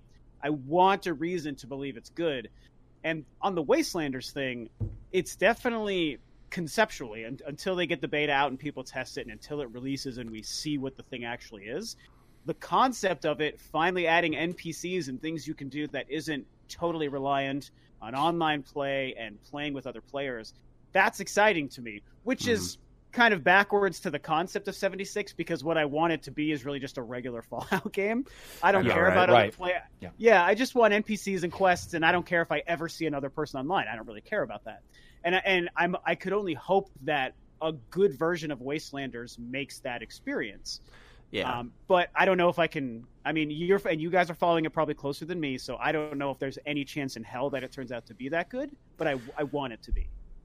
I think it'll be a lot bigger than people expect in the terms of, um, and by bigger I mean like content in there. Like I think they're overhauling pretty much the entire map based off what I've seen so far. They have like pretty much for every story beat that was there that people were like it's vacant, it's hollow. Um, like you know, right when you step out of the vault to the overseer's camp, like they've they've confirmed like there's going to be NPCs here. There's going to be a like a settlement here with people you can talk to. So there is going to be a lot more interaction. And so I think if it ends up being good, you're going to start seeing a slow transformation of the conversation because a lot of new players will come in and have the perspective of I hopped in my first time with Fallout 76 and right off the bat I was interacting with NPCs. So Yeah. it didn't feel as hollow, which was one of my biggest issues. So it, it'll be a very interesting conversation moving forward with this game, provided it is good. Like I said, I, I just think it'll be a lot more substantial. I think a lot of people do, I guess, underestimate the power, I think, of a really good Fallout experience. I mean, a lot of people are like, myself included, by the way, I don't want it releasing too close to, to March at all. Like, I, I pray to God it doesn't release close to March, like just mid February, please. Um, but at the same time, a really good Fallout can can sweep most people away. Not that it's going to take away from like Final Fantasy VII remake or something like along those lines, uh, Animal Crossing, you know, really big March launches. But I think um, there's something very alluring. There's a reason why Fallout 4 was incredibly hyped. Why people love New Vegas, and love Fallout 3. Um, I think people are are more yearning like for a for a good Fallout. And I'm just saying, if like No Man's Sky, God, that was such a horrible fiasco. If that can find a way to bounce back, um, I just I feel like 76 could find a way. That's a good point because of how bad No back. Man's Sky was. Oh, okay. Yeah. because of how bad the No Man's Sky thing was, and I mean that was at the time, dude, one of the worst controversies I ever remember seeing go down. Yeah. And to their credit, you know, they went they went ghost, dead silent for like whatever that two years was, and then one day it's like, hey, we have a new good version of the game coming out soon, and Mm-hmm. then when it came out, people were like, yeah, this actually is like a really good version of the game. And am I? You guys can correct me. Am I correct in remembering that the initial plan for the launch of 76 was to have NPCs, and it was kind of a surprise when it launched without that? Um, like no, the the the initial plan was the players were going to be the the I put this in quotes the NPC encounters like the what if every person you saw in the world was another player I think that was the exact quote and what would that be like for Fallout? Um, but the issue was that at launch there were a ton of shackles on the player. So like if you saw someone else you could you couldn't just attack them which made sense. You just don't want to to, to Yeah. get um, what's the word? Griefed. Um, but at the same time, there was no danger in the world when you passed another player, so you could either trade with them, or that was it. You know, you just use an emote, wave to them, um, and then you combine that with every quest you pick up. You just knew the fate. Like when you're quote, like a lot of quests were like, "Go look for this person, go look for this group of people," and like each time you're like, "They're dead." Like I already know it. They're dead. like that's what this game's about. Everyone's everyone's dead. This place is completely empty, and you're the last people there. You're exiting the vault and and rebuilding. They say. Um, so they they say that this is chapter two, phase two. I think honestly, what Fallout 76 is is a giant test for the future of Bethesda Game Studios to see how they can blend their online stuff with their open worlds and uh, seeing how their engine can handle it. And now, what phase two is, is seeing what happens when you have that same online space alongside uh, a lot of players. Because I would not be surprised if, you know, because Elder Scrolls 6 will be somewhat deep into the next generation, the Series X and the PS5. And with that being the case, I would be shocked if they weren't thinking pretty much like co op with friends, huge world, wars, against other factions. Um, that that line of thinking, because just think of how definitive Skyrim is, or I'm sorry, was and still is to this day. I can't imagine they're shooting short with that. So I think even Starfield will have like we already knew they they said there's going to be this is cutting deep, but they have like new animation systems for for uh, Starfield. So so we know they're with each game. It seems like they're experimenting with a new facet. And I, I really just think they're just trying to ramp up everything to just blow people's minds with Elder Scrolls 6. That's the one I'm most excited with personally. All right. Um, Carrick, do you have any thoughts on Wastelanders, or uh, shall we move on to Patreon questions? Um, I just think that uh, you you sort of hit the nail on the head where they they asked that question. They were like, "What if uh, every NPC that you see in Fallout 76 is a person?" And that's what we got was a shit game, because that is exactly what no one who likes Fallout 76 wanted. No one. N- no one wanted Fallout 76 where there were no quests that, you know, were you know, super dynamic with people moving around. That's exactly they gave pretty much everybody something they didn't want. Yeah. And that's why there's so much feedback. It's not because because you and some other people I know have played 76 and enjoyed some elements of it, mm-hmm. but it isn't like any other Fallout. It doesn't even feel like a Fallout game. It, it looks like a Fallout mod because it is missing the major thing, which is the stories and the quests that really matter and all this, uh, you know, combined narrative world. And I also, though, at the same time, feel that you are in a catch like 22 kind of situation with this shit. Mm-hmm. You either release a shit game and you move on and everybody hates you because you moved on, or you release a shit game and you work on it and everybody hates that you're not working on the next game. Yeah. There is absolutely no way to win other than releasing a good game at the starting. And that's why they're in this position. And for me, I have no issues with Wastelanders. Um, I didn't even put Fallout 76 on my like worst games of the of the year, of the decade because, and I know some people did. I didn't because I don't have enough um, experience with it, and I would feel vastly uncomfortable like yeah. pretending that because I listened to you guys, I was going to speak with some kind That's of. That's how I felt with uh, when I was making my disappointing list for this year. I also wanted to just focus on disappointing, which is more like hands on than rather just bad. But I was like, I didn't play. Right. I didn't play Breakpoint. I could easily just go, "That's bad," and like just add it to the exactly. list. Exactly. Like, I and so play it. I did Anthem, but Anthem's improved, right? But I did Anthem as that was hugely that was a huge mistake. Uh, m- mistake, and I played it though with Fallout 76, I can't say I've played it a ton, but I am ex- I am excited for this um, expansion because, like you said, what if somebody gets into it tomorrow and it's got these characters? You know, what if there are and and they're enjoying it? All that all the power to them because then you have a company who looked at the, all the issues. Yes, they made a mistake making it, but they're trying to you know they are actively trying to go out there and fix it. I would be all for that too. Mm-hmm.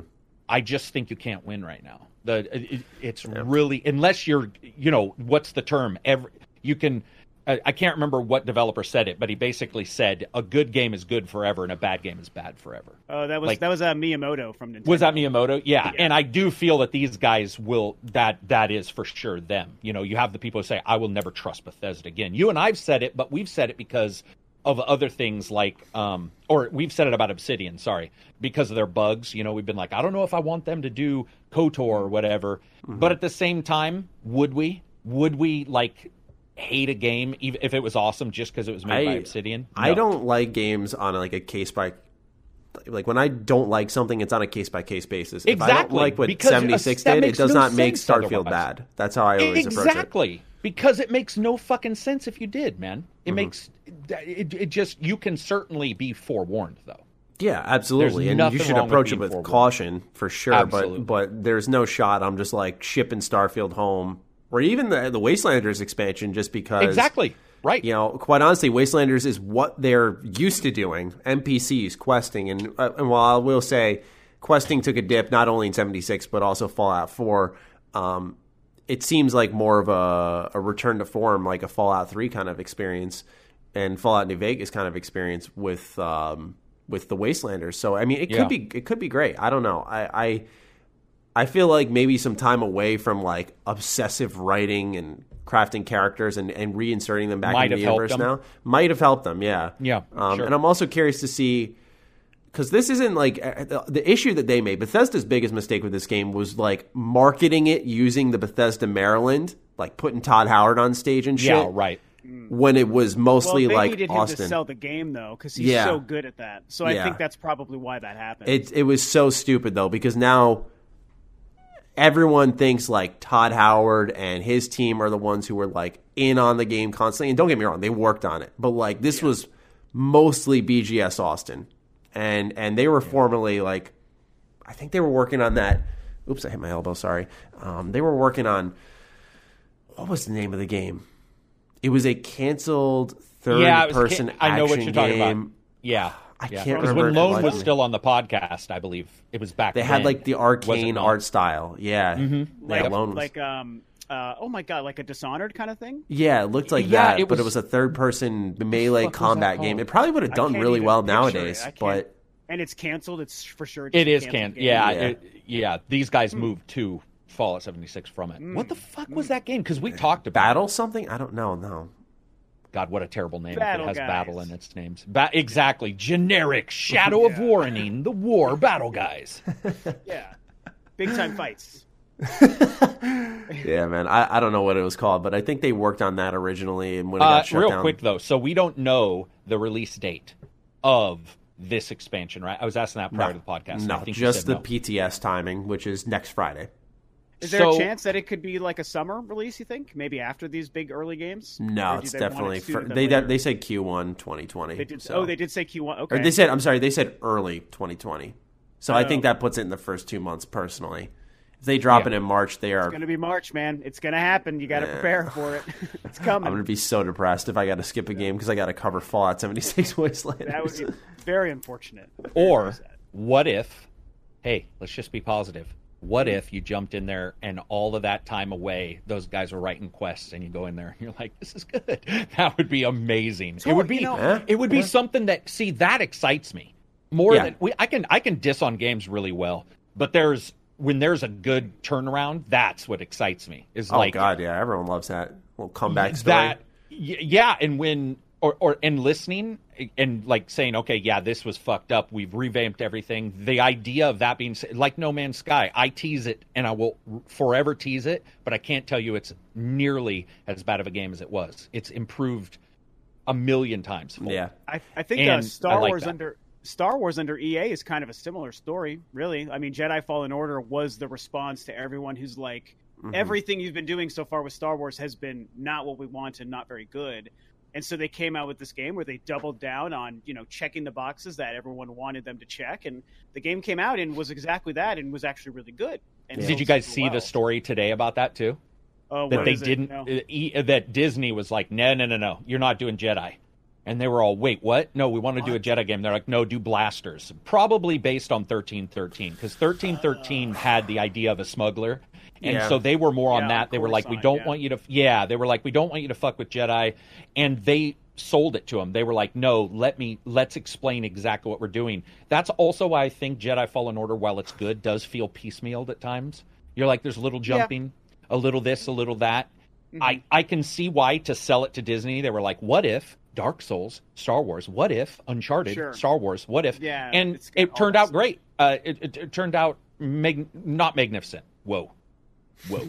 Almost He's like, whoa. Freudian slip. Whoa, way Freudian. I don't think that game is magnificent. Um, but it, it it does show what Rob said, where it's just like they did turn it around and Mm-hmm. they did say, you know, this is what people are asking for. Let's do actually what they're asking for and see Right if on. they're going to put their wallets where their mouths are, and they did. Yeah, they Which is did. awesome. I, I'm going to have to look into that. I'm glad that you mentioned something about Yeah, see, that. it, it, it happened today. Ooh, I, I, I, I won't I'll turn this it. into a movie tangent, I promise. But it's so frustrating to me because, I, as a huge Star Wars fan, I think Disney has been a huge part of some of the problem with the stuff recently. And so to Of think course, that yeah. they also were trying to negatively influence the video game, which isn't even their movies. It's like, how could they be so unaware of what is the right product to make? And it's like, and EA is no friend of mine. Don't get me wrong. I mean, I, I like a lot of their games, No, no, no. but I don't. I Yeah. don't love their business practices. Mhm. However, they are at least the video game company. So There's the that- link. oh, dude, the thank you so much. Okay, Yeah. thank you. I'm gonna. Sorry, I into that. posted it twice. Yeah, you you'll want to read it. It's a Ugh. incredibly interesting. Oh, and it was Lucasfilm wanted, uh, not Disney, but uh, Disney's in there. Oh. But anyway, yeah, re- yeah, Okay. read, read about it, and it talks That's about just all as that. Frustrating. so anyway, Yeah, yeah, it's, I, I don't want to cool- get too it's a cool distracted. backstory. It's just- right. yeah, it is a very very interesting backstory. Well, yeah, it's it's one of those stay in your lane moments. It's like you make Yep. movies, stay the fuck over there, let them work on the games. Yeah, like you said, Well, even if it's EA, at least they work in games and they they can maybe The- figure it out. these problems could have also been and I know we're not talking Star Wars, but the problems could have been fixed if maybe Lucas Arts was never shut down, where there was a specific Star Wars Lucasfilm division for video games. Mhm. But Sure. once Lucas retires and sells the company and, and, and Disney all of a sudden owns everything, within the first I think it was within the first twelve months of owning the company, yeah, twenty thirteen I think is when they shut down LucasArts. And everyone was like, What the hell? I firmly Lucas- believe that. By the way, Yeah. I wish Lucas. I I do believe that like them going away is what caused has caused like a lot of the issues for sure. Definitely. Think Well, of how because it's it- it changed was since one- then. It has Yeah. the, ins the institutional knowledge and the. I mean, I get that they wanted to uh, change canon to what they wanted and all that kind of stuff, Yeah. but it's it's a it's sort of an unmitigated disaster. Even if you like the movies, I think most people can still look at it and be like, "Man, this is mishandled for such an amazing IP." It was a We one-two punch Really? of it was a one-two punch of LucasArts is closed, and then we're also giving it exclusively to EA. So it wasn't Yeah, even like yeah, Star there Wars was yeah, I mean, that, that yeah, there is happened at the all same kinds of weird shit. Yeah, for sure. Yeah. The thing is, Anyway, is EA needed a a Marvel like approach, like Marvel Games approach. I should clarify because even though it didn't pan out perfectly, they oriented like a team that analyzed like individual studios with visions. Like you said, like Insomniac is going to make Spider Man, and we're going to Mm-hmm. have. Capcom do Marvel versus Capcom Infinite. Once again, like I said, these aren't shining examples. Like obviously, Spider Man's probably the best that came out of that deal. Spider-Man, Um, Marvel vs. Capcom 2 was really good. I'm sorry, Yeah. Mar- I'm sorry, Ultimate Alliance 3, not Marvel vs. Yeah, are you Yeah, talking on the Ultimate- Switch? The Ultimate Switch game. That 3 game was- was good. I, Yeah, I liked liked it. it. I liked it. It was it was very like chaotic, but I liked it. It is pretty chaotic, but and I It's also a gauntlet game. They're all chaotic. Yeah. Yeah, I, I'm Sorta. keeping my mind. I felt like it was originally a mobile game. Avengers. I'm, I'm, I'm curious where that's going to go. You're curious where what's going to go? The the Avengers game. Mm. I'm Yeah, slightly- me too. I'm open to it, but I- I'm nervous. You know. I'm very nervous. Everything I've seen makes me feel like. Yeah. Uh, you know what though? I mean, it could be like Star Wars, where it is a little bit more linear. 'cause Star Wars is really open planet, not open planet even. It's like open locations on planets. Yeah. I'd be okay if they were like, we're going to these hotspots in the in the world as Yeah. Avengers. But everything we've seen so far has been like I know. it has been that, I but it's know. been like And it's online. straight path. I know, Yeah. but again, we don't know if they're holding. You know, we you never know what these guys. We could talk about this forever because it just happened with Batman yesterday. Mm, these guys are holding data and and leeching it out, and that's also causing an issue where people Batman can't even such a fig- problem now. Batman's a tease, and those fuckers can fuck off. I was excited for about five minutes, and then I got off Twitter and was like, "Wait, this is mm-hmm. like the fourth fucking picture in six months. Yeah. They're just little. It's like Capture just the do night. it. Yeah. Oh, dude, dude. Sorry, that's Yeah. a that's a tangent for me. No, I, I don't blame you, dude. I, I I went from being so excited to just like, all right, hit me up on the games here. It's You like? Harry Potter for you and I. It's like, dude. if Yeah, it's- like, I just wanna see be the- a thing. Just Yeah. do it. Yeah, Warner Brothers is is arguably one of the most underrated problem makers in in gaming. When you really look at how they market shit and they shut shit down. What? Like, oh, Yeah, God. very much so. Totally All right. agreed. let's let's hit up the patrons, see what they've got to say for us this week. Um, we requested some new uh, questions, but we're also going to be going through, you know, former ones that were posted since about the end of December. We don't have a ton because people knew like I was on holiday break, Carrick was on holiday break. So uh, let's get started with Blade ninety eight. Now this is a very interesting starting question because I don't know if we really have an issue with this, but I think um, we'll get into it in a sec. Actually, how do you force yourself to take a game slowly rather than just try and rush through it? Do you guys have like an issue with like maybe um, social media makes you feel like you want to get to the end so that you don't get something spoiled for yourself, or you want to be a part of the conversation so you kind of fly right through it? Do you guys have that issue at all, or do you just you take games at your own pace? I personally do it that way, but I know with reviews it changes a little bit too. Sometimes you gotta not rush, but like crunch in and really like schedule. I gotta play this game for eight hours today, kind of thing. Yeah, I I definitely don't ever feel that. I mean, I guess like a slight pressure, but in general, I, I tend to just do stuff at my own pace. And Mm-hmm. I'm also not a full time YouTuber. Like I know you guys are full time with what you do. I'm not. So I have, and I also don't really review games very often, just on occasion. So for me, I guess I'm pretty fortunate. I, I'm not in a situation where I, I feel like I need to spread my coverage this way or that way. Um, I get to kind of just cover whatever the topic is that interests me. Seems to work Nice. for me, and for the most part, for my audience. And as far as just how I how I game, I mean, I the the way I avoid that is the fact that I am totally OCD about whatever area I'm in in whatever game I'm in. I'm I'm just wasting so much time going all the opposite directions and checking the perimeters and like, oh, what's that in the corner? Is that a box I can interact with? Whatever. Mhm. Whereas I know a lot of people, understandably, they just go to where they know the game wants them to go to next, whatever it is. And that's just not how I play. I, I take I take an obscene amount of time when I go through games. so that's that's just what works for me. I'm the They're same talking way. about they talk about not reviewing when you're just playing games. He didn't specify. That's why I said we could just hit up both sides of it because I know with reviewing, like it's not a rush. I never feel rushed, um, but it's more like you know you feel pressure sometimes. Like you know when it's like two days from the embargo lifting, you're like I still got some game left here, man. Like you know, and, and you got. you know like, what I really feel, though, some Matty? Sessions. Don't you feel more? Pr- I feel far more pressure on the oh I hope my footage is good than I do on if I hope I get the game is uh, I hope I get the game done. Does that make sense? So if I get the game a week early, I'm not never stressed about finishing the game. I'm stressed because that's not to be rude. Most developers lie. Like, oh, this game's going to take 80 hours. Fuck you. It's going to take 12 hours. It'll take 80 if I collect everything. So Yeah, I get what to me, my stress is like the Premiere Pro. Is it going to crash? Is because I talk to Colin about that on Twitter all the time. Like Colin will be like, "I hate Premiere Pro" uh, from uh, uh, the podcast, um, Right.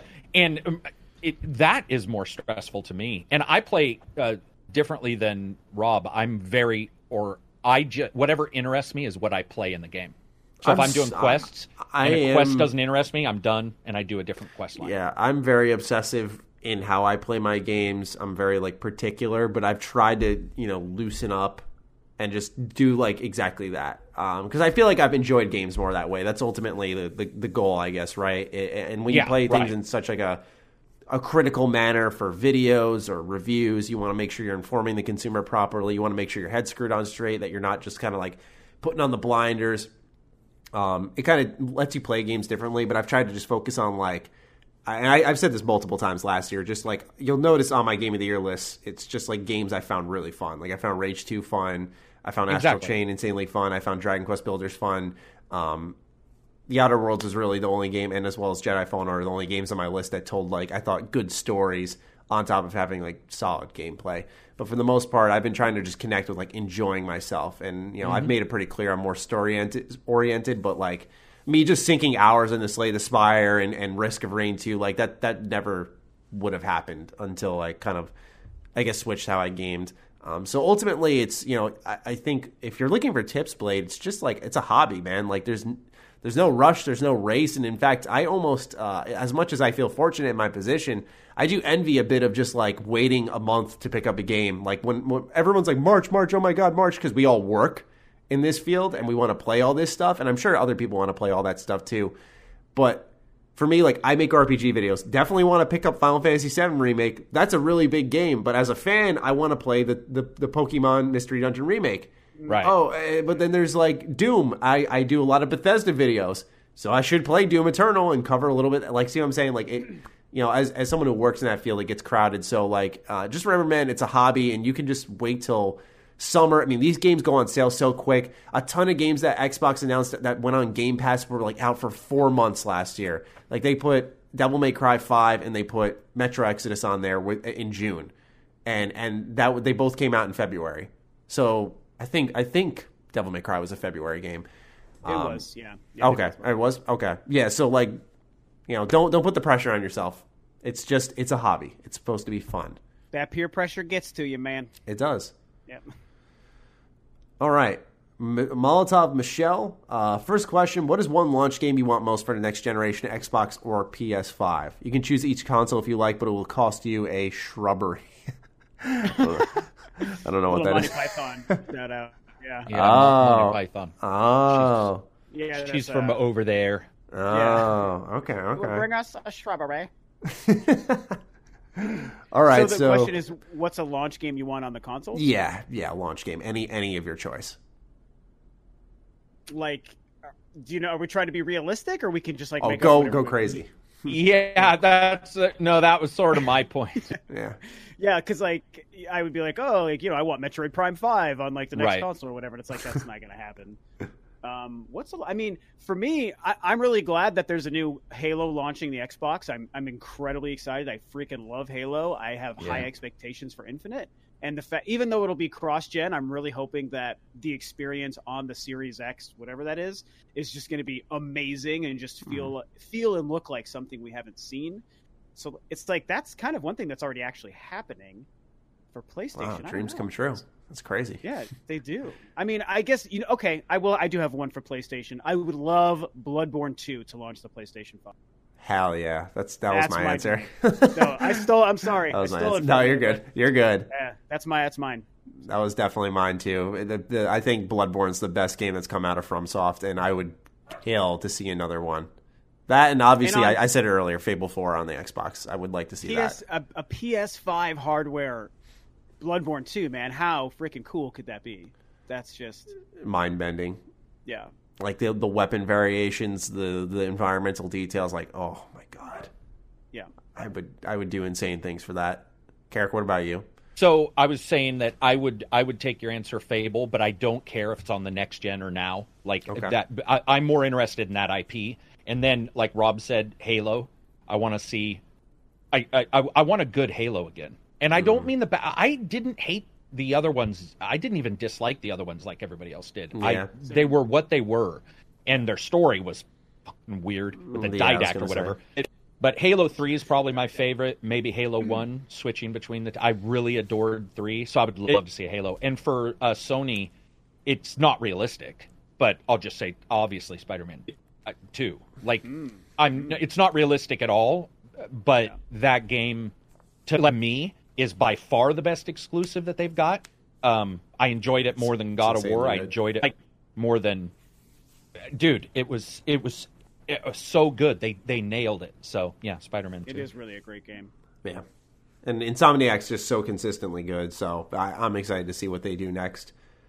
I'd love to would, see uh, like a launch, uh, like within the launch window, just like a little PS4 slash PS5 cross release. Like it would be such a slap to Microsoft's face, but it'd be mad funny if Sony launched Sunset Overdrive on PS4 like in September. Yeah. Oh, that'd be crazy. That- All right, sorry. great- I, I'd like a sequel to that game. Actually, that's a great game. I would, yeah, I love that game. I, I think it was a reason to buy an Xbox personally, but I get why it wasn't like enough to convince someone. But I, I cut you off. What were you originally going to say?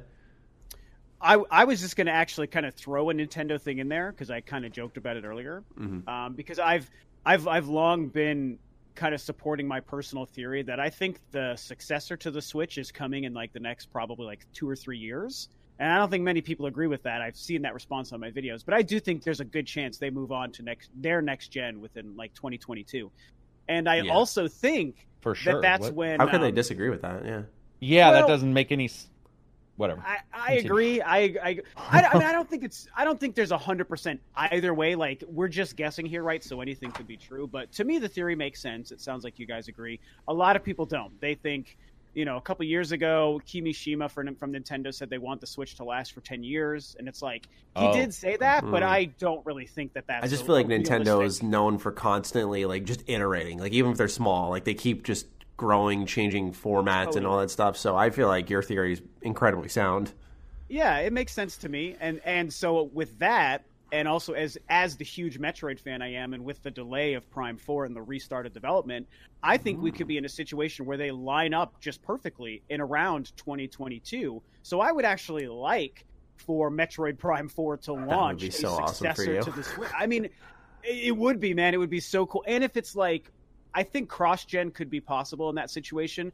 But obviously, when we think of cross gen games, we would hope that the one on the newer hardware is taking advantage of that hardware. Mhm. So I would love to see a true next gen Metroid Prime 4 experience Right. to launch or near launch of whatever Nintendo's next thing turns out to be. Yeah. That's kind of how I'd like to see that play out. Yeah, I'm I'm excited for the trilogy to hopefully drop this year. I think it'll happen. Fingers crossed. I think it'll Hopefully. happen. I'm a believer. Uh, Vault 101 guy says, uh, why do you guys think that Xbox announced their console at the Game Awards? Seems kind of early for me. I'm sure they'll have more details at E3 though. And he also wants uh, your guys' thoughts on Bioshock because they already know mine. I made videos on it, but he said he originally said he wants to hear Carrick's, but this is before we they knew Rob was a guest. Oh, well, go ahead, Carrick. It's cool. So first, why do we think it was announced? Yeah, at, at the Game Awards, and then Bioshock thoughts. I will firmly say that I, I do. I've always believed that the series is exactly what Rob said, where the series isn't really just that one system. It'll be a series, and they're trying to get. That's what they're trying to push. I think that they are making it less about that one piece of hardware. So to them, rolling out a little bit of data makes perfect sense. Plus, they have their own Microsoft event prior to E3. So I think it'll. You know, Game Awards, then their own event, then E3, and then you'll get the release. And then he wanted to know my thoughts on just Bioshock as a series. Um, the the newest announced Bioshock that um, that was confirmed by the 2K Novato, now known as Cloud Chamber. We don't. be irrational, I think, Uh, they shut down I- Irrational. I think Irrational's in Boston or something. or maybe like it did shut down. Yeah, I'm going to be honest. I don't think I remember that being announced. Ru- Wow. It, Yeah. was, it was it was a pretty small pre. It was really just a, Yeah, sl- it a was a press pressing release. Like we're making a new one, but it's several years away. I mean, that's all Yeah. it was. Maybe It I was very saw small. that, but um, I mean, I'm excited for it. But I like Ken Levine, so is Yeah. Okay. is he? yeah, I don't think leading it's it? anything you can really No. elaborate on. No, he's not. He's not. He's Yeah, working dude, on I- I- something with 13 other people. I have a I um, he's a squirrely dude. He, he's he's all over the place, but I, I dig that guy, and I think his ability to tell a unique story is far higher than most other people's. So I'll be interested in a Bioshock. That'll be great, but um, disappointed that Ken's not leading a new team. Even though it'd take 15 fucking years for the thing to be made. I mean, look sorry, how, Ken. look how look how long it's taken for them to get out the, the game from Ghost Yeah. Story games. I'm just like, okay, all right, that's just his way, I Yeah. guess. Yeah, but no, I, I definitely. I mean, I'm excited for it. It'll be cool to see. What about you, Rob? Um, why do you think Xbox announced it at the Game Awards? If you got any answer for that, and then uh, what do you think about the newest Bioshock announcement? Um, I think as far as the Xbox thing, definitely everything Carrick said, hundred percent agree. All of that stuff was, I think, part of their plan. I also, I also wonder if maybe they realize like a Game Awards audience is a pretty good audience to just take advantage of. Yeah. And uh, I, th- I think it's not only do I think it's why they decided to reveal it there because you're getting a lot of non Microsoft fans and just the whole gaming community is watching. Um, but a lot of people have said like because the Game Awards show most people didn't like. I didn't really like it, and it ended really poorly with like uh, just like the Fast and Furious thing and and and all that stuff. And and people are like, well, why wouldn't they have saved the Xbox thing to the end to give us a big one stinger? And to me, the answer is because it's not Microsoft's show. That's Geoff Keighley's show. Yeah, Microsoft right. doesn't care about a stinger at the end of the show. They wanted it probably as early in the show as possible, Correct, most yeah. eyes were watching. So I think people kind of confused Microsoft's role in the Game Awards there when they asked for that to happen. Like, Mm-hmm. made perfect sense to me why in the first 20 minutes Microsoft showed up to show the Series X. Um, Yeah. So and and again, everything Carrick said about you know the Xbox is just more than just an Xbox. And as far as. Bioshock, I love Bioshock. I think that Bioshock Infinite was incredible, and I don't think that the game is remembered to the degree that it deserves because it was such a big deal when it launched in 2013. It was a huge that game. deal. Oh, it's so good, right? It's still good to this day, I think. But I just think, you know, a lot of things after time, they just kind of become a little bit more of a meme or people forget about them. And it was also the same year as The Last of Us. I think people forget that. And The mm. Last of Us yeah. did manage to kind of keep its very strong fan support going this whole time. And Bioshock Infinite, people just kind of forgot about it. And I, I think it's a shame because it was a great game. So I'm, I'm excited to see what they're doing. I also agree with you, Carrick, in that I wish Ken Levine was involved because I think he's he is a really really cool guy and he makes damn good games and so it'll be interesting to see what it turns into without him. But I'm excited. All right. Awesome. Uh, we got a couple more questions from Molotov Michelle, and then we'll get into what's been asked for us today. Um, she says, When I name a vehicle or ship, I always call it the Furious Kitten. Do you guys name ships or vehicles in games? Or if not, what's something weird that you do name in a game? I name all pets Duke. I name them after my dog. The only name I use for like other things in my games is Watto from Phantom Menace. Oh my God. uh, good to know. Hey. Wow. my my Palico in uh, Monster Hunter is called Watto. So, and uh, when I played Pokemon Shield, I named my my starter Pokemon Watto. So, I forgot what I named. I, I can't name my Pokemon. There's something wrong with me. I cannot name them. I literally cannot. But I, uh. I mean, this was my only Pokemon game I ever played, and so I was like, yeah, I'm everyone go- everyone names them. I'm like, I, there's like 800 of them. I have trouble remembering all of them. I need their original names. yeah, Uh, so I just, I just, I just can't use the custom names. Um, that's that's funny. Watto. I named my character in. Wasn't my character in? I don't know what I named the, the the little cat, but I know I named my character in Monster Hunter World Bulma. Gave her like hey, light blue hair. Yeah, I was like, Nice. yeah, why not? Why not? yeah. You could have, you should have named your Palico Trunks. You had a little kid Trunks. I, I feel like I named it something Dragon Ball related. Um, Yeah. I, I can't. Maybe I named it Puar. I don't know. Oh, that's what it should be. Puar. yeah, it or, should be, uh, but I, I can't remember. yeah. Who was the other? Uh, Krill or not Krillin? What's the other? Korin was the other cat. Korin is the other one. Yes. No, I definitely didn't do Korin. I don't know what Mm. I.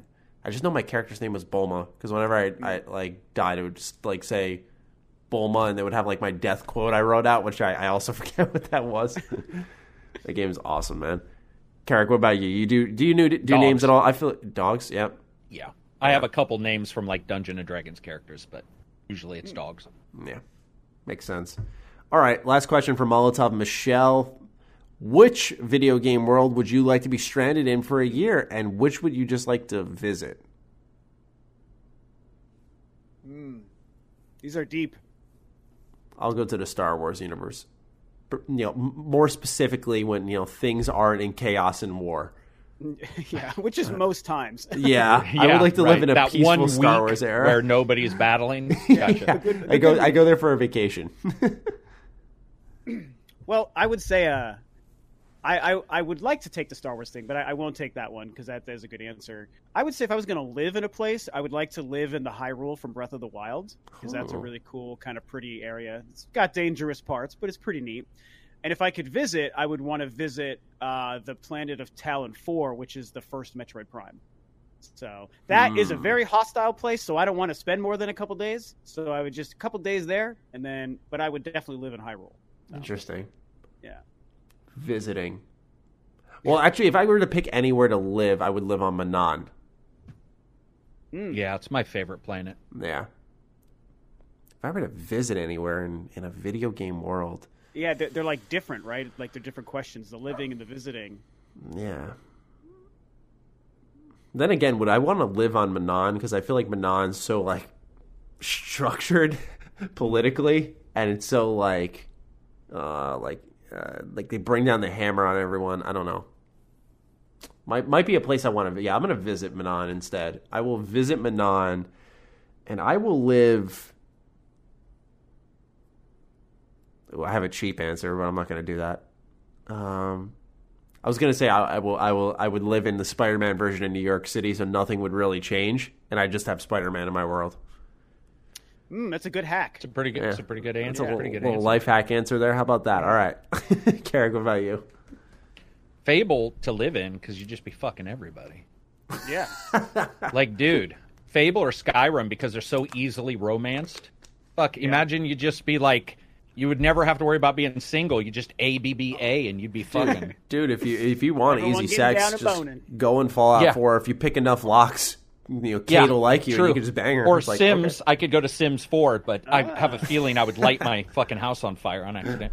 What about Mass Effect? There, there's a lot of visiting, voting in that's Mass what I was going to say. Yeah, but, I mean, Oh. Mass Effect is such a, it's like one of the coolest worlds. Jade Empire.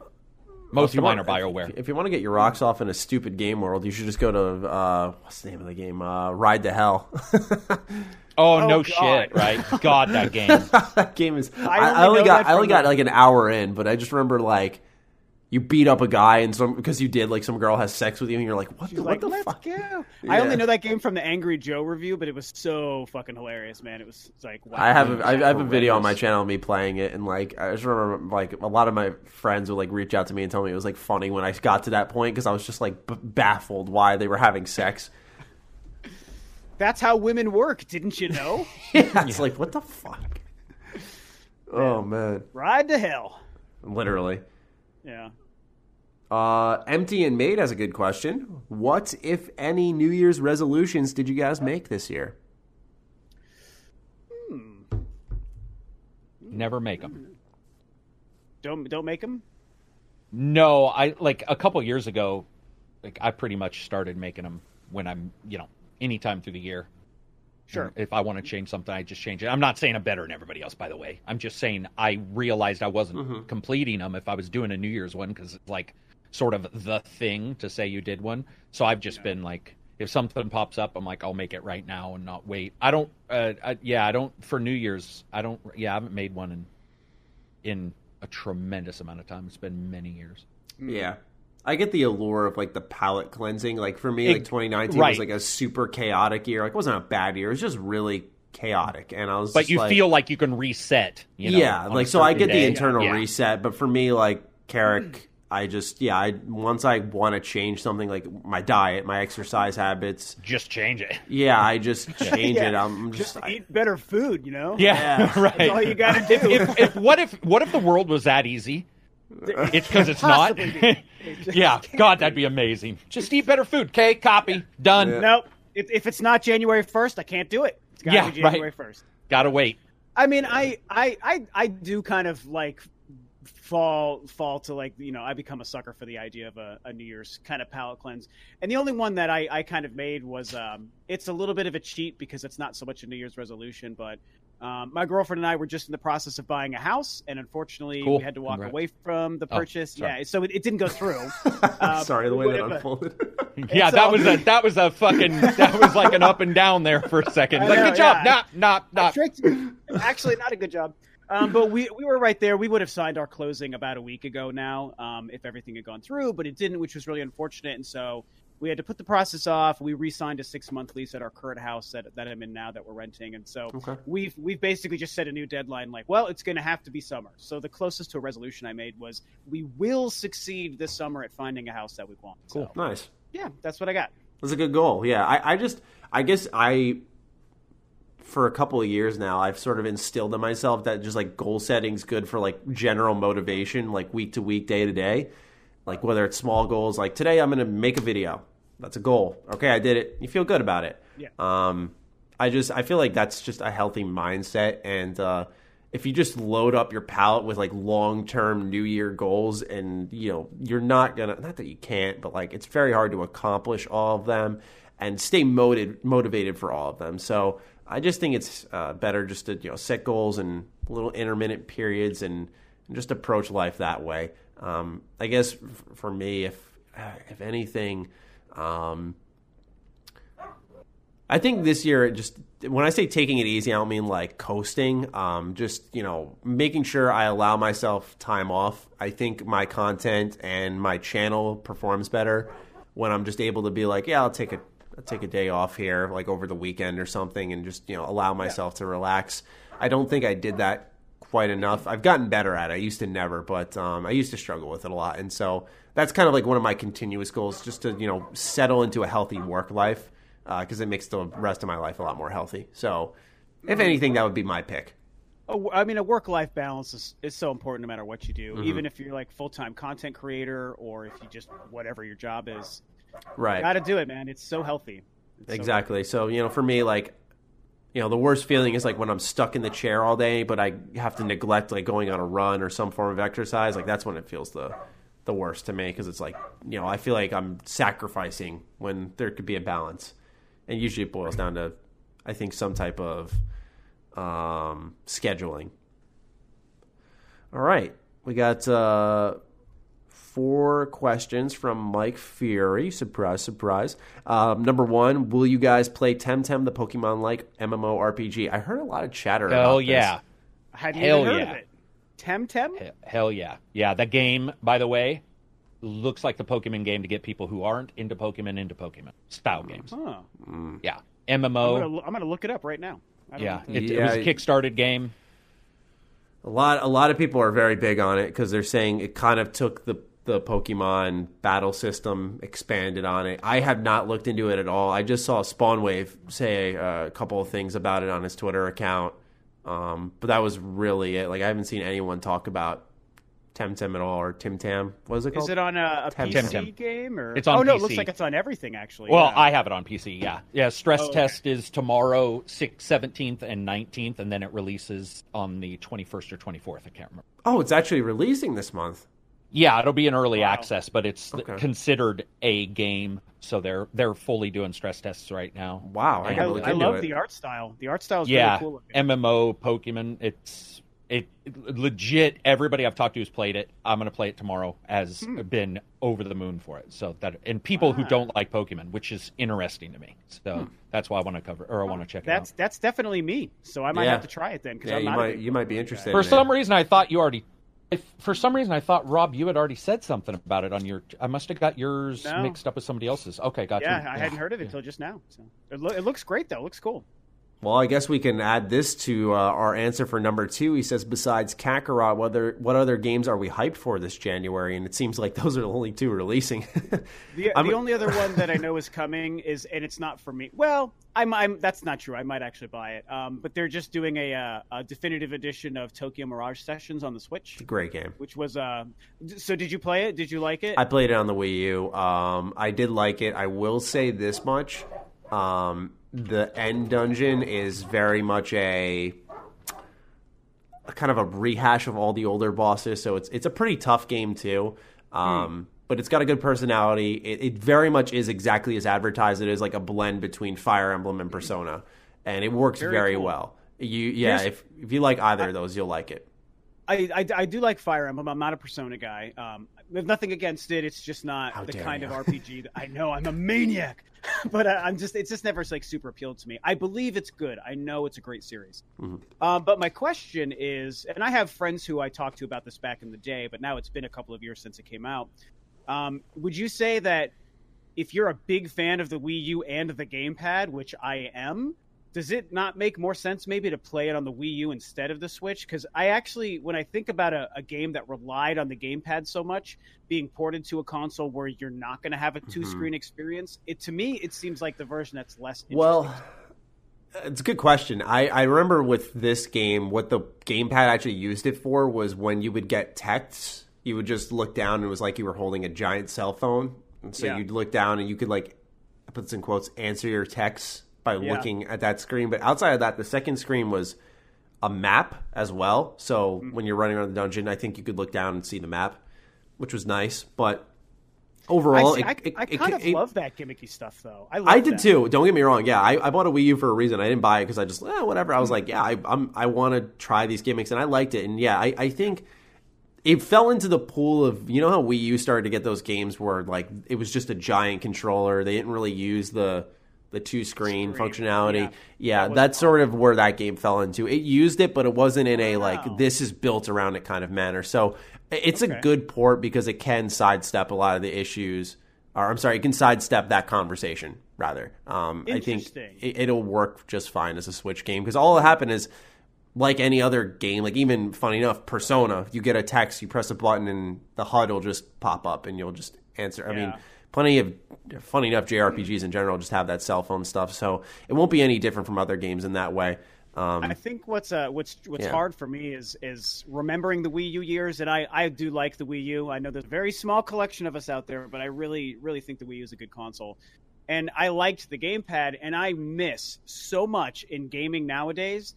I miss the real time map in my hands at all times for any game that has it. Like, yeah, not a lot of people knew that playing- luxury. I'll be honest. Yeah. and uh, you know what? It's I remember in the probably the second year the Wii U was out, I realized how much you know games were using it and how much I loved it. And I was like, I can't imagine going back to having to pause and go into menus to check maps like you always did. It just feels got- weird. It feels gamey after It that. does. And, and I'm that's what really sorry. I have a family friend who's got some stuff going on, and I have to go.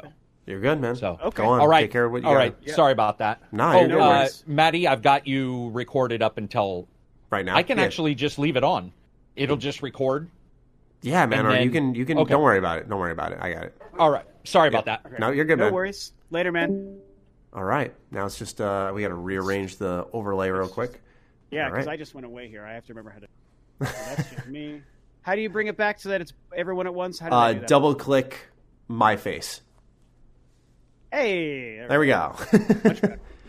yeah. Um, so yeah, but I, I'll, I guess the the only thing I was I was really getting at is, I think that, you know, now that we're back to where every game that has a map, you have to pause to go into it. I'm just like, oh, this feels Mhm. like. I mean, the Wii U wasn't great, but this is such a step backwards to what the Wii U let Yeah. us do at the times. You know? So, Yeah. yeah. It's strange, right? I'm sure. I'm sure a lot of the audience is like, "What?" But like, I'm telling you guys, like, it, it Wii just a. like- it, it was a very major. It was a convenience thing. Yeah. It's it's It kind of like in a way what the Switch offers because it's portable. You know, people are like, "Why are you excited about ports?" It's like because I could never bring Game X on the go. Now I can take like The Witcher and yeah. play it wherever. Like that's cool. I mean, it's been three years, and I don't know about you, but I'm I'm still not not over it. Like I still get excited and happy to know I can just pick my Switch up and just be like, well, now I've got this great game Mm-hmm. wherever it. I walk. Yeah. Like, like like Slay the. Spire is a perfect example. I I can I can understand why people would hunch over their PC and play it, but for me, like that seems perfect for the Switch, and it, Mm-hmm. it feels that way. It really is. Nice. Uh, I'm curious for your answer on this one. We'll, we'll fly through these. Um, what's your opinion on the Pokemon DLC for 30 Smackaroos? Interesting uh, that you asked that because right when we were getting started, I actually had to post my video that I made this morning on that exact topic. So by the time Oh. this, this this is out, I'll have like a whole like 12 minute video on this exact. Go check thing. it out, folks. Um, yeah, go check it out. But the the quick version is again, as not a Pokemon fan, but as somebody who does have Shield, I bought Pokemon Shield and played a couple of hours for my first ever Pokemon game. It's I, I've more been just watching how the community has reacted to it, which is also why I'll be curious to hear your thoughts because you are a Pokemon fan. Um, I think that uh, I don't know. I, I've seen people who are really happy with it, and I've seen people who are really upset with it. Uh, the way I see it is, it's just more DLC. You know, thirty dollars is a pretty hefty price tag for DLC, but it's they're calling it an expansion pass, right? Not just DLC, and you get you get two different things. One in a couple months, and then one I think in the fall. So it seems like it's a good amount of content. The big controversy I've seen is the fact that already Sword and Shield had pulled a bunch of Pokemon out of the game, and people were unhappy about that. And this one now is adding, I think, 200, Yeah. uh, excuse me, 200 more Pokemon into the game, which I think is the right idea, but it's now behind a paywall, so people are pretty upset about that. Mhm. So, I mean, my take is it doesn't really affect me much, but I think that it's it just kind of shows that they've really struggled to handle, I think, everything about Sword and Shield Yeah. properly behind the scenes. So, I mean, what do you think? Yeah, man. I I, I feel like um, it's it's a funny situation because I always forget this, but Pokemon usually does do like another release in kind of the same world, but rounding it out or adding more to it.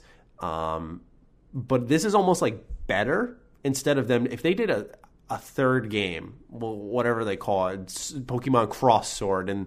It, Yeah, it, Pokemon it- Gun. yeah, and actually that was way better.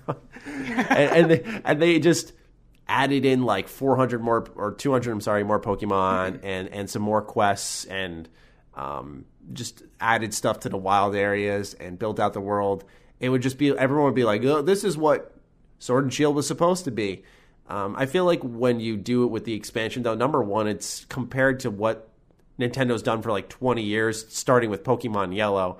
Um, this is easier on your wallets. You don't have to buy a whole new game. Mm. And if you're like me, who I played 10 hours of Sword, and I was like, eh, or I think I got Shield. I don't remember, but Yeah, one of them. one of them.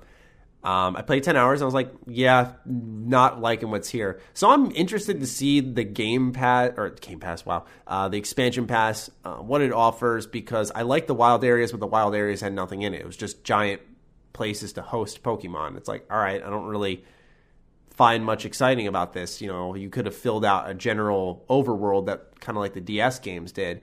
Um, so if they have like interesting wild areas where you can explore like caves and stuff, that'll be cool. Um, if the story's better, I'll definitely be interested because I think Pokemon's capable between, like I said, with Mystery Dungeon, but also uh, even I thought like Sun and Moon told a solid story. Um, I think they're more than capable of doing that. So if the expansion can build something interesting, I'll definitely be keen to try that out. I just think ultimately it's one of those things where it's the closest they'll get to what I think it needed, which I made a whole video saying how I want Pokemon to get like an Assassin's Creed treatment, like take a year off, rely on like outside properties, kind of how Assassin's Creed did the movie when they took the year off and they came back with Origins afterwards. Um, I would like to see Pokemon just go in on the the movies, manga, um, go on Pokemon Go, uh, and just kind of leave it at that maybe like a remake like Mystery Dungeon where it doesn't affect anything. That's fine. Put that out there um, and, and let the main series like breathe and and reset. Because whether you're a core fan, hardcore, casual, I think it was pretty obvious that um, this game had some problems and it could have been a lot better. Um, and so I, I think this is the closest with this expansion pass we'll get to my theory of them needing a little bit of a break. Um, Yeah. So I view it as a good thing ultimately in that Do you think maybe answer. they're just maybe they're just buying time with this to give themselves extra time before the next one? yeah, That could yeah, be I part think of so. it. You know, I mean, I'm I, as a, as a as a Nintendo fan, but not Pokemon fan. I've been waiting for the new Pokemon game to be announced. That is such a drastic departure from like the simplicity of what it's been that I'm like, holy shit, I have to play that game. Yeah, man. You know, and uh, that's they just have yet to do it. So Yeah, one day. ev- everyone wants that Breath of the Wild style Pokemon, and when it happens, yep, that, Yeah, that's sure when everyone will be in on it. Ben Jam asks us our next question: If you had to start a new YouTube channel doing something not related to what you are doing now, uh, which this includes for me my my separate show with my girlfriend BFGFAFK, what would you focus your new channel on? Also, what's your favorite food and drink or snack after a long day of work? Ooh, there's a lot of stuff there. Yeah, there's a lot of stuff. Yeah, I've Um, always thought about starting up a separate YouTube channel, but I think I would do uh, cards. I like card games. Um, Nice. I, I like playing the the Dragon Ball Super card game. It's very similar to Magic the Gathering. Uh, it's just pretty much based in Dragon Ball, so it's more my my speed. Um, but yeah, that that would probably be what I'd do. I'd focus on card games. It's very niche. It's not a place to grow. It's not a place you can like start a career. But uh, if I were to do this as like a hobby, uh, that's where I'd probably go. There's a pretty strong community of that stuff out there, though, isn't there? Yeah, if you do like, Like magic, Magic for stuff? sure, but like Dragon Ball Super, it's because it's only the card game. It's not like a video game as well, and it hasn't been around nearly as long. So um, it's not reached that level of popularity yet. But I'm sure it could get there. It's it's Dragon Ball for God's sakes. Yeah, yeah. I would for sure do a Star Wars. Um, I've I've kind of toyed with that already. Um, like I there a couple years ago, I was making regular Star Wars videos about stuff, and um, then of course with Rise of Skywalker just coming out, I made a one hour review of that movie that. and the whole saga. Like crazy because I have so much to say about. So if, if I was going to do something not gaming related, it would be a Star Wars channel. So. Yeah, that or or cooking. I can't cook, and I think that would be Oh. hilarious. Oh, that that would make it better content. Yeah. it's like, this guy doesn't know what he's doing, but he keeps trying to burn his house down. Do you have a favorite food, drink, or anything after a long day of work, or is it just what's in the cabinet? Or- or well, the I mean, a lot of times it's that. I Yeah. I, li- I like beer, so I like to have a beer after work every once in a while. Um, I usually I usually do that. And as far as food, man, I'm not picky. I'm just I'm not allergic Neither to anything, and so Same. I'm just yeah, yeah. There you go. Just what that's a, that's a situation where it's like whatever's in front of me, I'm gonna eat and I'm Mm-hmm. gonna love it. Yep. It's a good it's a good problem to have. I I think my go to I wouldn't say this is like a favorite, but my go to is always just the Tostitos chips. No dip, just Tostitos chips. Wow. Just plain, Tostitos. That's unique. That's a first. I, I have you tried them? I mean, I'm sure I probably have had a Tostito without putting salsa or something on it, but it, it yeah, I don't know.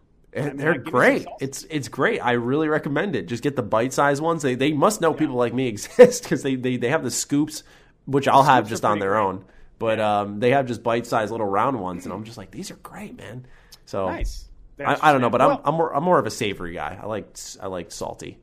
Ah, okay, there you go. I, I definitely like trail mix. As far as just snacks, I'm a big trail mix guy. I like mixed nuts and stuff and, and fruit, like dried fruit. It's really good for you, um, so that's part of it. But yeah, Yeah, that helps. that stuff. You know, feels feels good while you're gaming it up that you're not just destroying yourself. in Exactly. Just like oh, Doritos dipped in cheese whiz. This is Yeah. perfect. Yeah. Try not to do that. That's no good. Oh god, reminds me of high school. I used to always make sure, like, whenever a new game came out, I'd, I'd grab like a can of Mountain Dew, like some mac and cheese. Like, oh my god, Nice. so bad. Yeah, Nice. so I, bad. I would have uh, I would have uh, energy drinks. I would I would love to have like a Red Bull or something while I play like a brand new game. That was big Mm-hmm. Yeah. on that. yeah, just fire you Actually, up. I kind of still am, to be fair. An energy drink or a beer, and I always supplement it with. I've always got a bottle of water near me too at all Mm-hmm. times because I, I just like just the more water you drink, the better for yourself. So Mm-hmm. whether I have a beer or an energy drink while I'm gaming, I've also got. Perfect. Yeah. staying hydrated. Yeah, man. All right, last three questions. We're gonna fly through them. They're from Aunt Jemima. Uh, first one's what's a game soundtrack that was so good it elevated the game far beyond what it normally would have achieved? For me, the atmosphere of Skyrim would not have clicked nearly as well without the aesthetic orchestration paralleling perfectly with the scenery. Wow, what a mouthful! I don't know how I got that out without stuttering. Um, Good job. yeah, any, anything with a uh, any anything with a soundtrack, any game with a soundtrack that uh, maybe you were like, this is a lot better now because of what I'm hearing combined with what's in front of me. Yeah, I would say the the two answers for me are already great games without the soundtrack, so don't get me wrong. But I think that the soundtrack for the original Metroid Prime and the entirety of Halo, everything in Halo, as far as music yeah, goes, that's a good answer. is so good. I mean, wow. And again, Halo is already great. Metroid Prime already my favorite game, but you add the music to those individual games on top of it, and it just goes crazy. And I I will agree with the writer uh, with Aunt Jemima. Uh, I think that Skyrim was a great answer because I love what Skyrim does with music, the flourishes and stuff. I'm a bigger fan of that than this bombastic just music that's just kicking in the background. Yeah, So I think uh, that's a good choice for them. So yeah, I agree. I would pick Skyrim, but its battle music I think is so bad. I just could never. I agree. I could never get into to this fantasy based like unless there's like chanting. That's what gets me in fantasy combat. But um, that's like a very. It's got to be a specific type of game. Um, for me, I'd say. I'd probably say Nier Automata. I like the the game a lot. Obviously, it's one of my favorite games ever made. But that soundtrack is like I have behind me a record player, and I have the records. My girlfriend gave them to me for Christmas of like the entirety of the first Nier and Nier Automata soundtrack on them. And I was just as I was like editing, I had it in the background. Like the music itself is just art, and but it paints like a picture in your head of what scenes they're played during, and I think that's kind of powerful. so when you're actually watching it unfold, I think it, it, it enhances the moment entirely. Whether you're just running around or it's a boss fight, like every single track, you're like, I know where I am right now. So yeah, that's definitely one for me. Uh, number two is Has there ever been a game people praise so much that you began to dislike the game just due to raving praise? What games? Breath of the Wild has done that to me despite liking the game in general. Ooh, this one's a thinker. What? Yeah, isn't it weird? It's not like you want to dislike it because people like it. It's just that like it's you know you start to go like, all right, it, it, it's great, but you know you, you don't. Oh, I, I have I have a perfect answer. It's Okay. going to be very controversial, so I'm ready for love. everyone to. It's the end of the show. Most of them are gone now. Okay, that's a You're good safe. point. No one's still watching, right? I can say this in a safe space. Uh, for me, that is 100% The Witcher 3. yeah, that was my answer. Oh, really? yeah. That happened twice. I took Bloodborne and Witcher from. So funny. Yeah, that's crazy. Yeah, Wow. yeah, The Witcher Three for Well, sure. Go ahead. Yeah, I mean, talk about it. I want to hear what you what you think. I see. I love The Witcher Three. Like, if, funny enough, I went on my Switch earlier to play it for a video. I was talking about how the game kind of defied a lot of odds against it, where like people are like, "Oh, single player games are dying," and yet like it had this huge resurgence, and over hundred thousand people were concurrently playing it. Like, I think that's incredible, and it deserves praise. And CD Projekt Red deserves praise, but Um, it definitely before that got to uh, when I hopped into it, I was like, wow, this is still really good. But um, when I first played it on the Switch, when I got it, it's still The Witcher. It's still great, but you noticed a lot of stuff in the game was taken from other titles and they used those like the, the, the Witcher senses are like you could find that for example in Horizon Zero Dawn. Like the same mission tracking is all over the place. And so some of the yeah. ways you explore the world and encounter objectives um, feel very familiar. I don't think the combat's that sharp. Um, it's fun preparation wise but it's not fun in practice. It's cool like on paper to be like yeah you prepare this potion for this creature and you have this buff now and, and you can go in there and then the combat itself is kind of janky um, yes. So ultimately, storytelling is the highlight. It's pretty consistent, so that's good. But yeah, man, like as I was getting to, after you know, once it hit like 2017, I was like, okay, like enough. You know, like there are so many other great games that are coming out that have come out. You know, it's enough. And it got to the point where I was just like, okay, look, like now we have to. You know, I made a video about it, funny enough, and I thought I was going to get like land blasted, but I, I didn't. Um, I was just like, you know, the constant comparisons to The Witcher 3 got like dangerous. Like everything was The Witcher 3. Yeah. Like it was always comparing to that, like Halo versus The Witcher, Call of Duty versus The Witcher. I'm like, what the hell? Like, yes, it set a bar, but like in the open world RPG genre, like it's completely separate. And yeah. and, and we can't act like uh, CD Projekt Red could do no wrong because then they can just look at that feedback and coast. You know, and, then, and at that point, you're not going to get a game as amazing as The Witcher. Uh, so I feel like that praise really kind of hurt it. But what, what do you think? Because you, you brought it up first. So. Well, I mean, my my feelings are quite a bit different, mm. just in the it only in the sense that, um, like you mentioned, how The Witcher Three is still a great game, but all these things are what it is. I'm kind of in the camp of really not thinking the game is all that good, kind of base level, and okay. I say I say that I should clarify because it is a good game. Like mm-hmm. you know, I can recognize a good game. Most of us can recognize a good game, even if it doesn't like appeal right to us. So mm-hmm. I can play that game, I can see that game, and be like, yes, this is a good game that does the things that a really good game is supposed to do. Right. It's more that the game just doesn't click with me, which is weird because it's the kind of game that should click with me in, in every me single way, shape, and form. oh, so there you go. Same thing you had with Sekiro, right? Mm-hmm. Is uh, just just doesn't work with you for some reason, and like and it's funny because you were talking about how this new resurgence and there was 100,000 concurrent players a couple weeks ago. I was one of them. I was like, oh man. Oh, wow. Okay. Yeah, because I, I, I bought the game when it came out in 2015 and I was so excited. And in the first couple of hours, I was like, I don't like this game.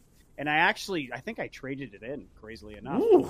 And uh, yeah, which I don't really do very often, but I just, it just didn't work for me at the time. Um, well, yeah, so, when you commit like that, that's when you just kind of know. You're like, yeah, just I'll just part. Yeah. Yeah, and so what happened is with the show, you know, and all that stuff, I was like, I really want to watch the show, but I need to understand this game more, and and I know it's a great game. It probably just was a weird a weird thing, you know, four years ago. So I'm just gonna play it. It's on Game Pass. Let's play this game. And I've committed to it, and I've played it quite a bit more. I forgot to bring it up at the beginning of the show, actually, because it is a game I was playing over the holidays. Duh. Uh, um, here we and are now. So I, it's, yeah, so I'm bringing it up now. And so I've been playing it. I put a good, I don't know, seven or eight hours or something into it, more than I put in last time. And I'm like, this game has yet to get to. I, I was waiting, like, I know I'm going to hit that moment where I realize how great this game is. Mm-hmm. And I'm mm-hmm. like, it's not, it's just not working for me. So. Yeah. If, if I could just offer anything, I know for a lot of folks, mm-hmm. it's when you hit the Bloody Baron quest line, that's when it's like, oh okay. But okay, um, that, at least that's how it was for me and a lot of other people. I can't speak for everyone Um, because I think yeah, the Velen, like the opening area and the beginning of the game, people. Uh, the thing is, is you play the game in 2015 and you praise it for years and years and years, and your brain just naturally filters out everything in exchange for the good. So I think yeah. people forget Novigrad, which is like Act Two. I think it's, I don't think it's good at all. I think it's like so. I think I'm. In, I think that's where I am right now. I think I, would have to. Novigrad is like middle of the game. Like it's it's deeper than that. Oh, is it? Oh, yeah. okay. yeah. So you're you're not there yet, but it's because the story picks up steam. You just finish up the Bloody Baron. And you're like, oh my god, what's next? And you get to Novigrad, and you're just pretty much looking for someone the whole time, and it's just ugh, can't stand it. I don't like that part. And then the third act in Skellige, like it's it's like Skyrim. It's like Vikings and stuff. Awesome part, really good. And so it's like it's very it's it's very spotty in a lot of ways. The beginning I think is slow, then it really ramps up. Then you have a lot of side objectives that make the middle I think enjoyable, but ultimately the main story kind of flubbers, and then the ending uh, and its third It's act and on is great. Yeah, so yeah, I, I I don't disagree. I think it's I'm a little sure more inconsistent than people recall. Yeah, I- I'm willing to bet if it ends as strong as you're saying it does, I'm sure that's part of the reason it's got such a legacy because that final stamp of a video game or a movie, like what it leaves you with, a lot of time colors our opinions of that experience. Mm-hmm.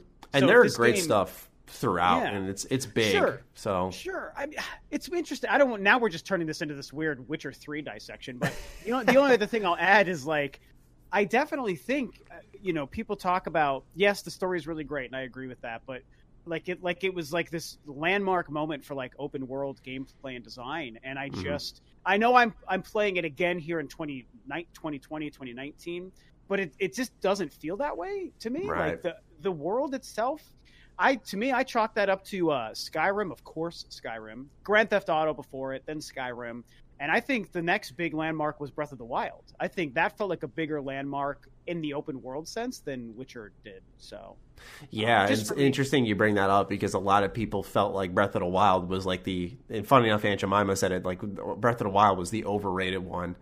I thought, and I get know, that. I, I do. I, I don't agree with it, but I hundred percent understand where people are coming. From. Yeah, I get it, but like at the same time, when I played it, I'm not like a huge Zelda fan. Like I finished Link, Link's Awakening, the remake of Link's Awakening, Twilight Princess, you know, a little bit of Ocarina of Time, but like I'm not a huge Zelda fan. And like that game grabbed me, and I played it for a while. And then watching my girlfriend, who's obsessed with it, it's her favorite game ever. She's got like 90 hours in it now. Nice. Yeah, and like I just every time I watch her play, it's fun just to see what she discovers. So I have an appreciation for it, kind of different from others, but like I I also kind of see where people are coming from Yep. with how it's a little disappointing. Um, all right, and we got our last question of the show from Aunt Jemima. Do you expect Microsoft and or Sony to purchase more game studios prior to next gen release? If so, do you think these purchases are positive despite more exclusivity? And what studios do you think will be purchased? I'm thinking Microsoft will buy Asobo Flight Simulator, People Can Fly, Gears Judgment, or even Mobius Digital Outer Wilds. P- are people can fly still even a studio? Do you know? I mean, I, guess I, I feel like I, think heard they- I heard their name recently. I think they made something that got announced at E3 or was it Game Awards? Well, I think they also made the game Bulletstorm, right? And that game recently got a release on the Switch. They announced So something maybe- recently. They announced something recently. I, I go on, but they announced something recently. Okay. Well, the the general the general question I think was like, what do we think about Microsoft buying all the studios? Was that right? Uh, and do and do we think they're going to buy any any Do we think more? We're going to buy any more? Um, I I actually love that they bought a lot of studios. I know some You were right, by the way. down. Bulletstorm, they did make it. They did. Okay, gotcha. So maybe because that just came to the Switch, so maybe that's where they were. Their name was. Outriders is what they announced. They announced that at E E3. Oh. Yeah, yeah, Outriders. Okay. Um, but yeah, I don't know. I think it's cool that they're doing it. Uh, It's aggressive, and I think that Microsoft needs to be aggressive right now. So I, I Mhm. and I, you know, they're my least favorite of the three console manufacturers, but I still like them. I like the Xbox brand, and so I think they're just being really strong and they're flexing their money muscle for sure. You know, not every not every company can just buy companies that way, but that's what they're doing. Obsidian's a great company. Um, Ninja Theory is a great company, and they made their own internal one that I forget what it's called, like Dissective or something weird like that. Right, Um, yeah, yeah. And so I just think they're they're setting up a strong game plan to make sure that they don't get their ass handed to them next generation like they did this generation. yeah. So Yeah, I- I- I don't know who they would buy though. I don't know who else. They I don't- Sega, I-? Hmm.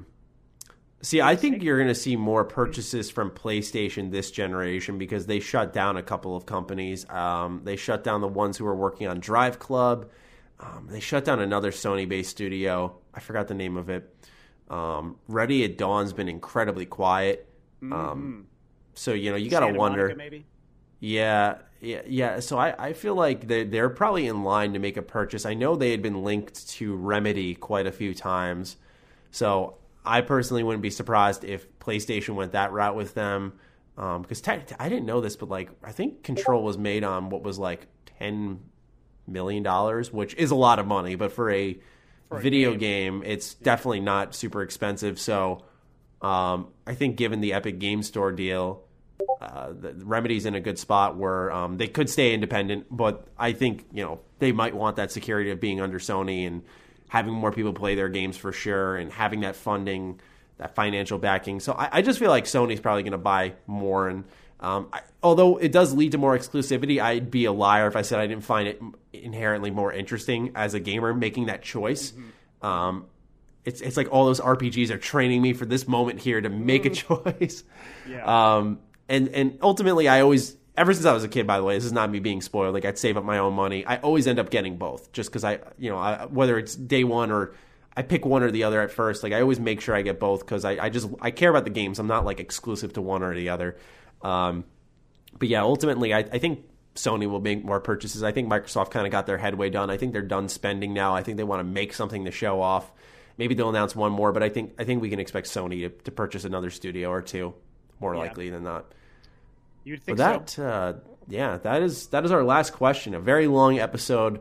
Rob, thank you for uh, filling in. This Carrick pieced out. I appreciate yeah. you. I know you stayed a little bit longer than, than you had to because um, you got something to, to do. So we're going to let you run. Uh, if you want to cap this off with any things you got to promote, by all means. Yeah, um, yeah. Thanks again so much for having me on. I, I of course. freaking love coming on the show and, and, chatting with you guys. It's a lot of fun. Yeah, um, yeah I'd say as, as far as stuff I'm working on, um, like I said, while we recorded, I had my Pokemon DLC update video went up that will obviously be up when you guys see this. Um, something that I'm planning for maybe my next video or next two sometime in this coming week is I'm going to do a. It was too intimidating to do a top 10 games of the decade, so I'm deciding to do a top 10 Nintendo game uh, which are more is kind of more for my audience too. People people know me as mostly a Nintendo guy who covers Nintendo because cool. they are my favorite company. So yeah, so if you guys are interested in that, you can keep a lookout for the top Nintendo games of the decade, which was also really hard to do. So this whole thing has just been crazy. This is so hard. Understandable. So. Yeah. All right. Well, be sure to check out Rob. We'll have him linked in the description down below. We'll, like I said in the beginning, also have the charities linked down below if you guys would like to donate whatsoever. Um, they'll be available for you as well, and we'll make sure to try to keep including that in the in the coming weeks. Um, and yeah, thank you guys so much for tuning into episode 235. Here's to a great year for the show, and we'll talk with all of you soon. Peace out. Bye.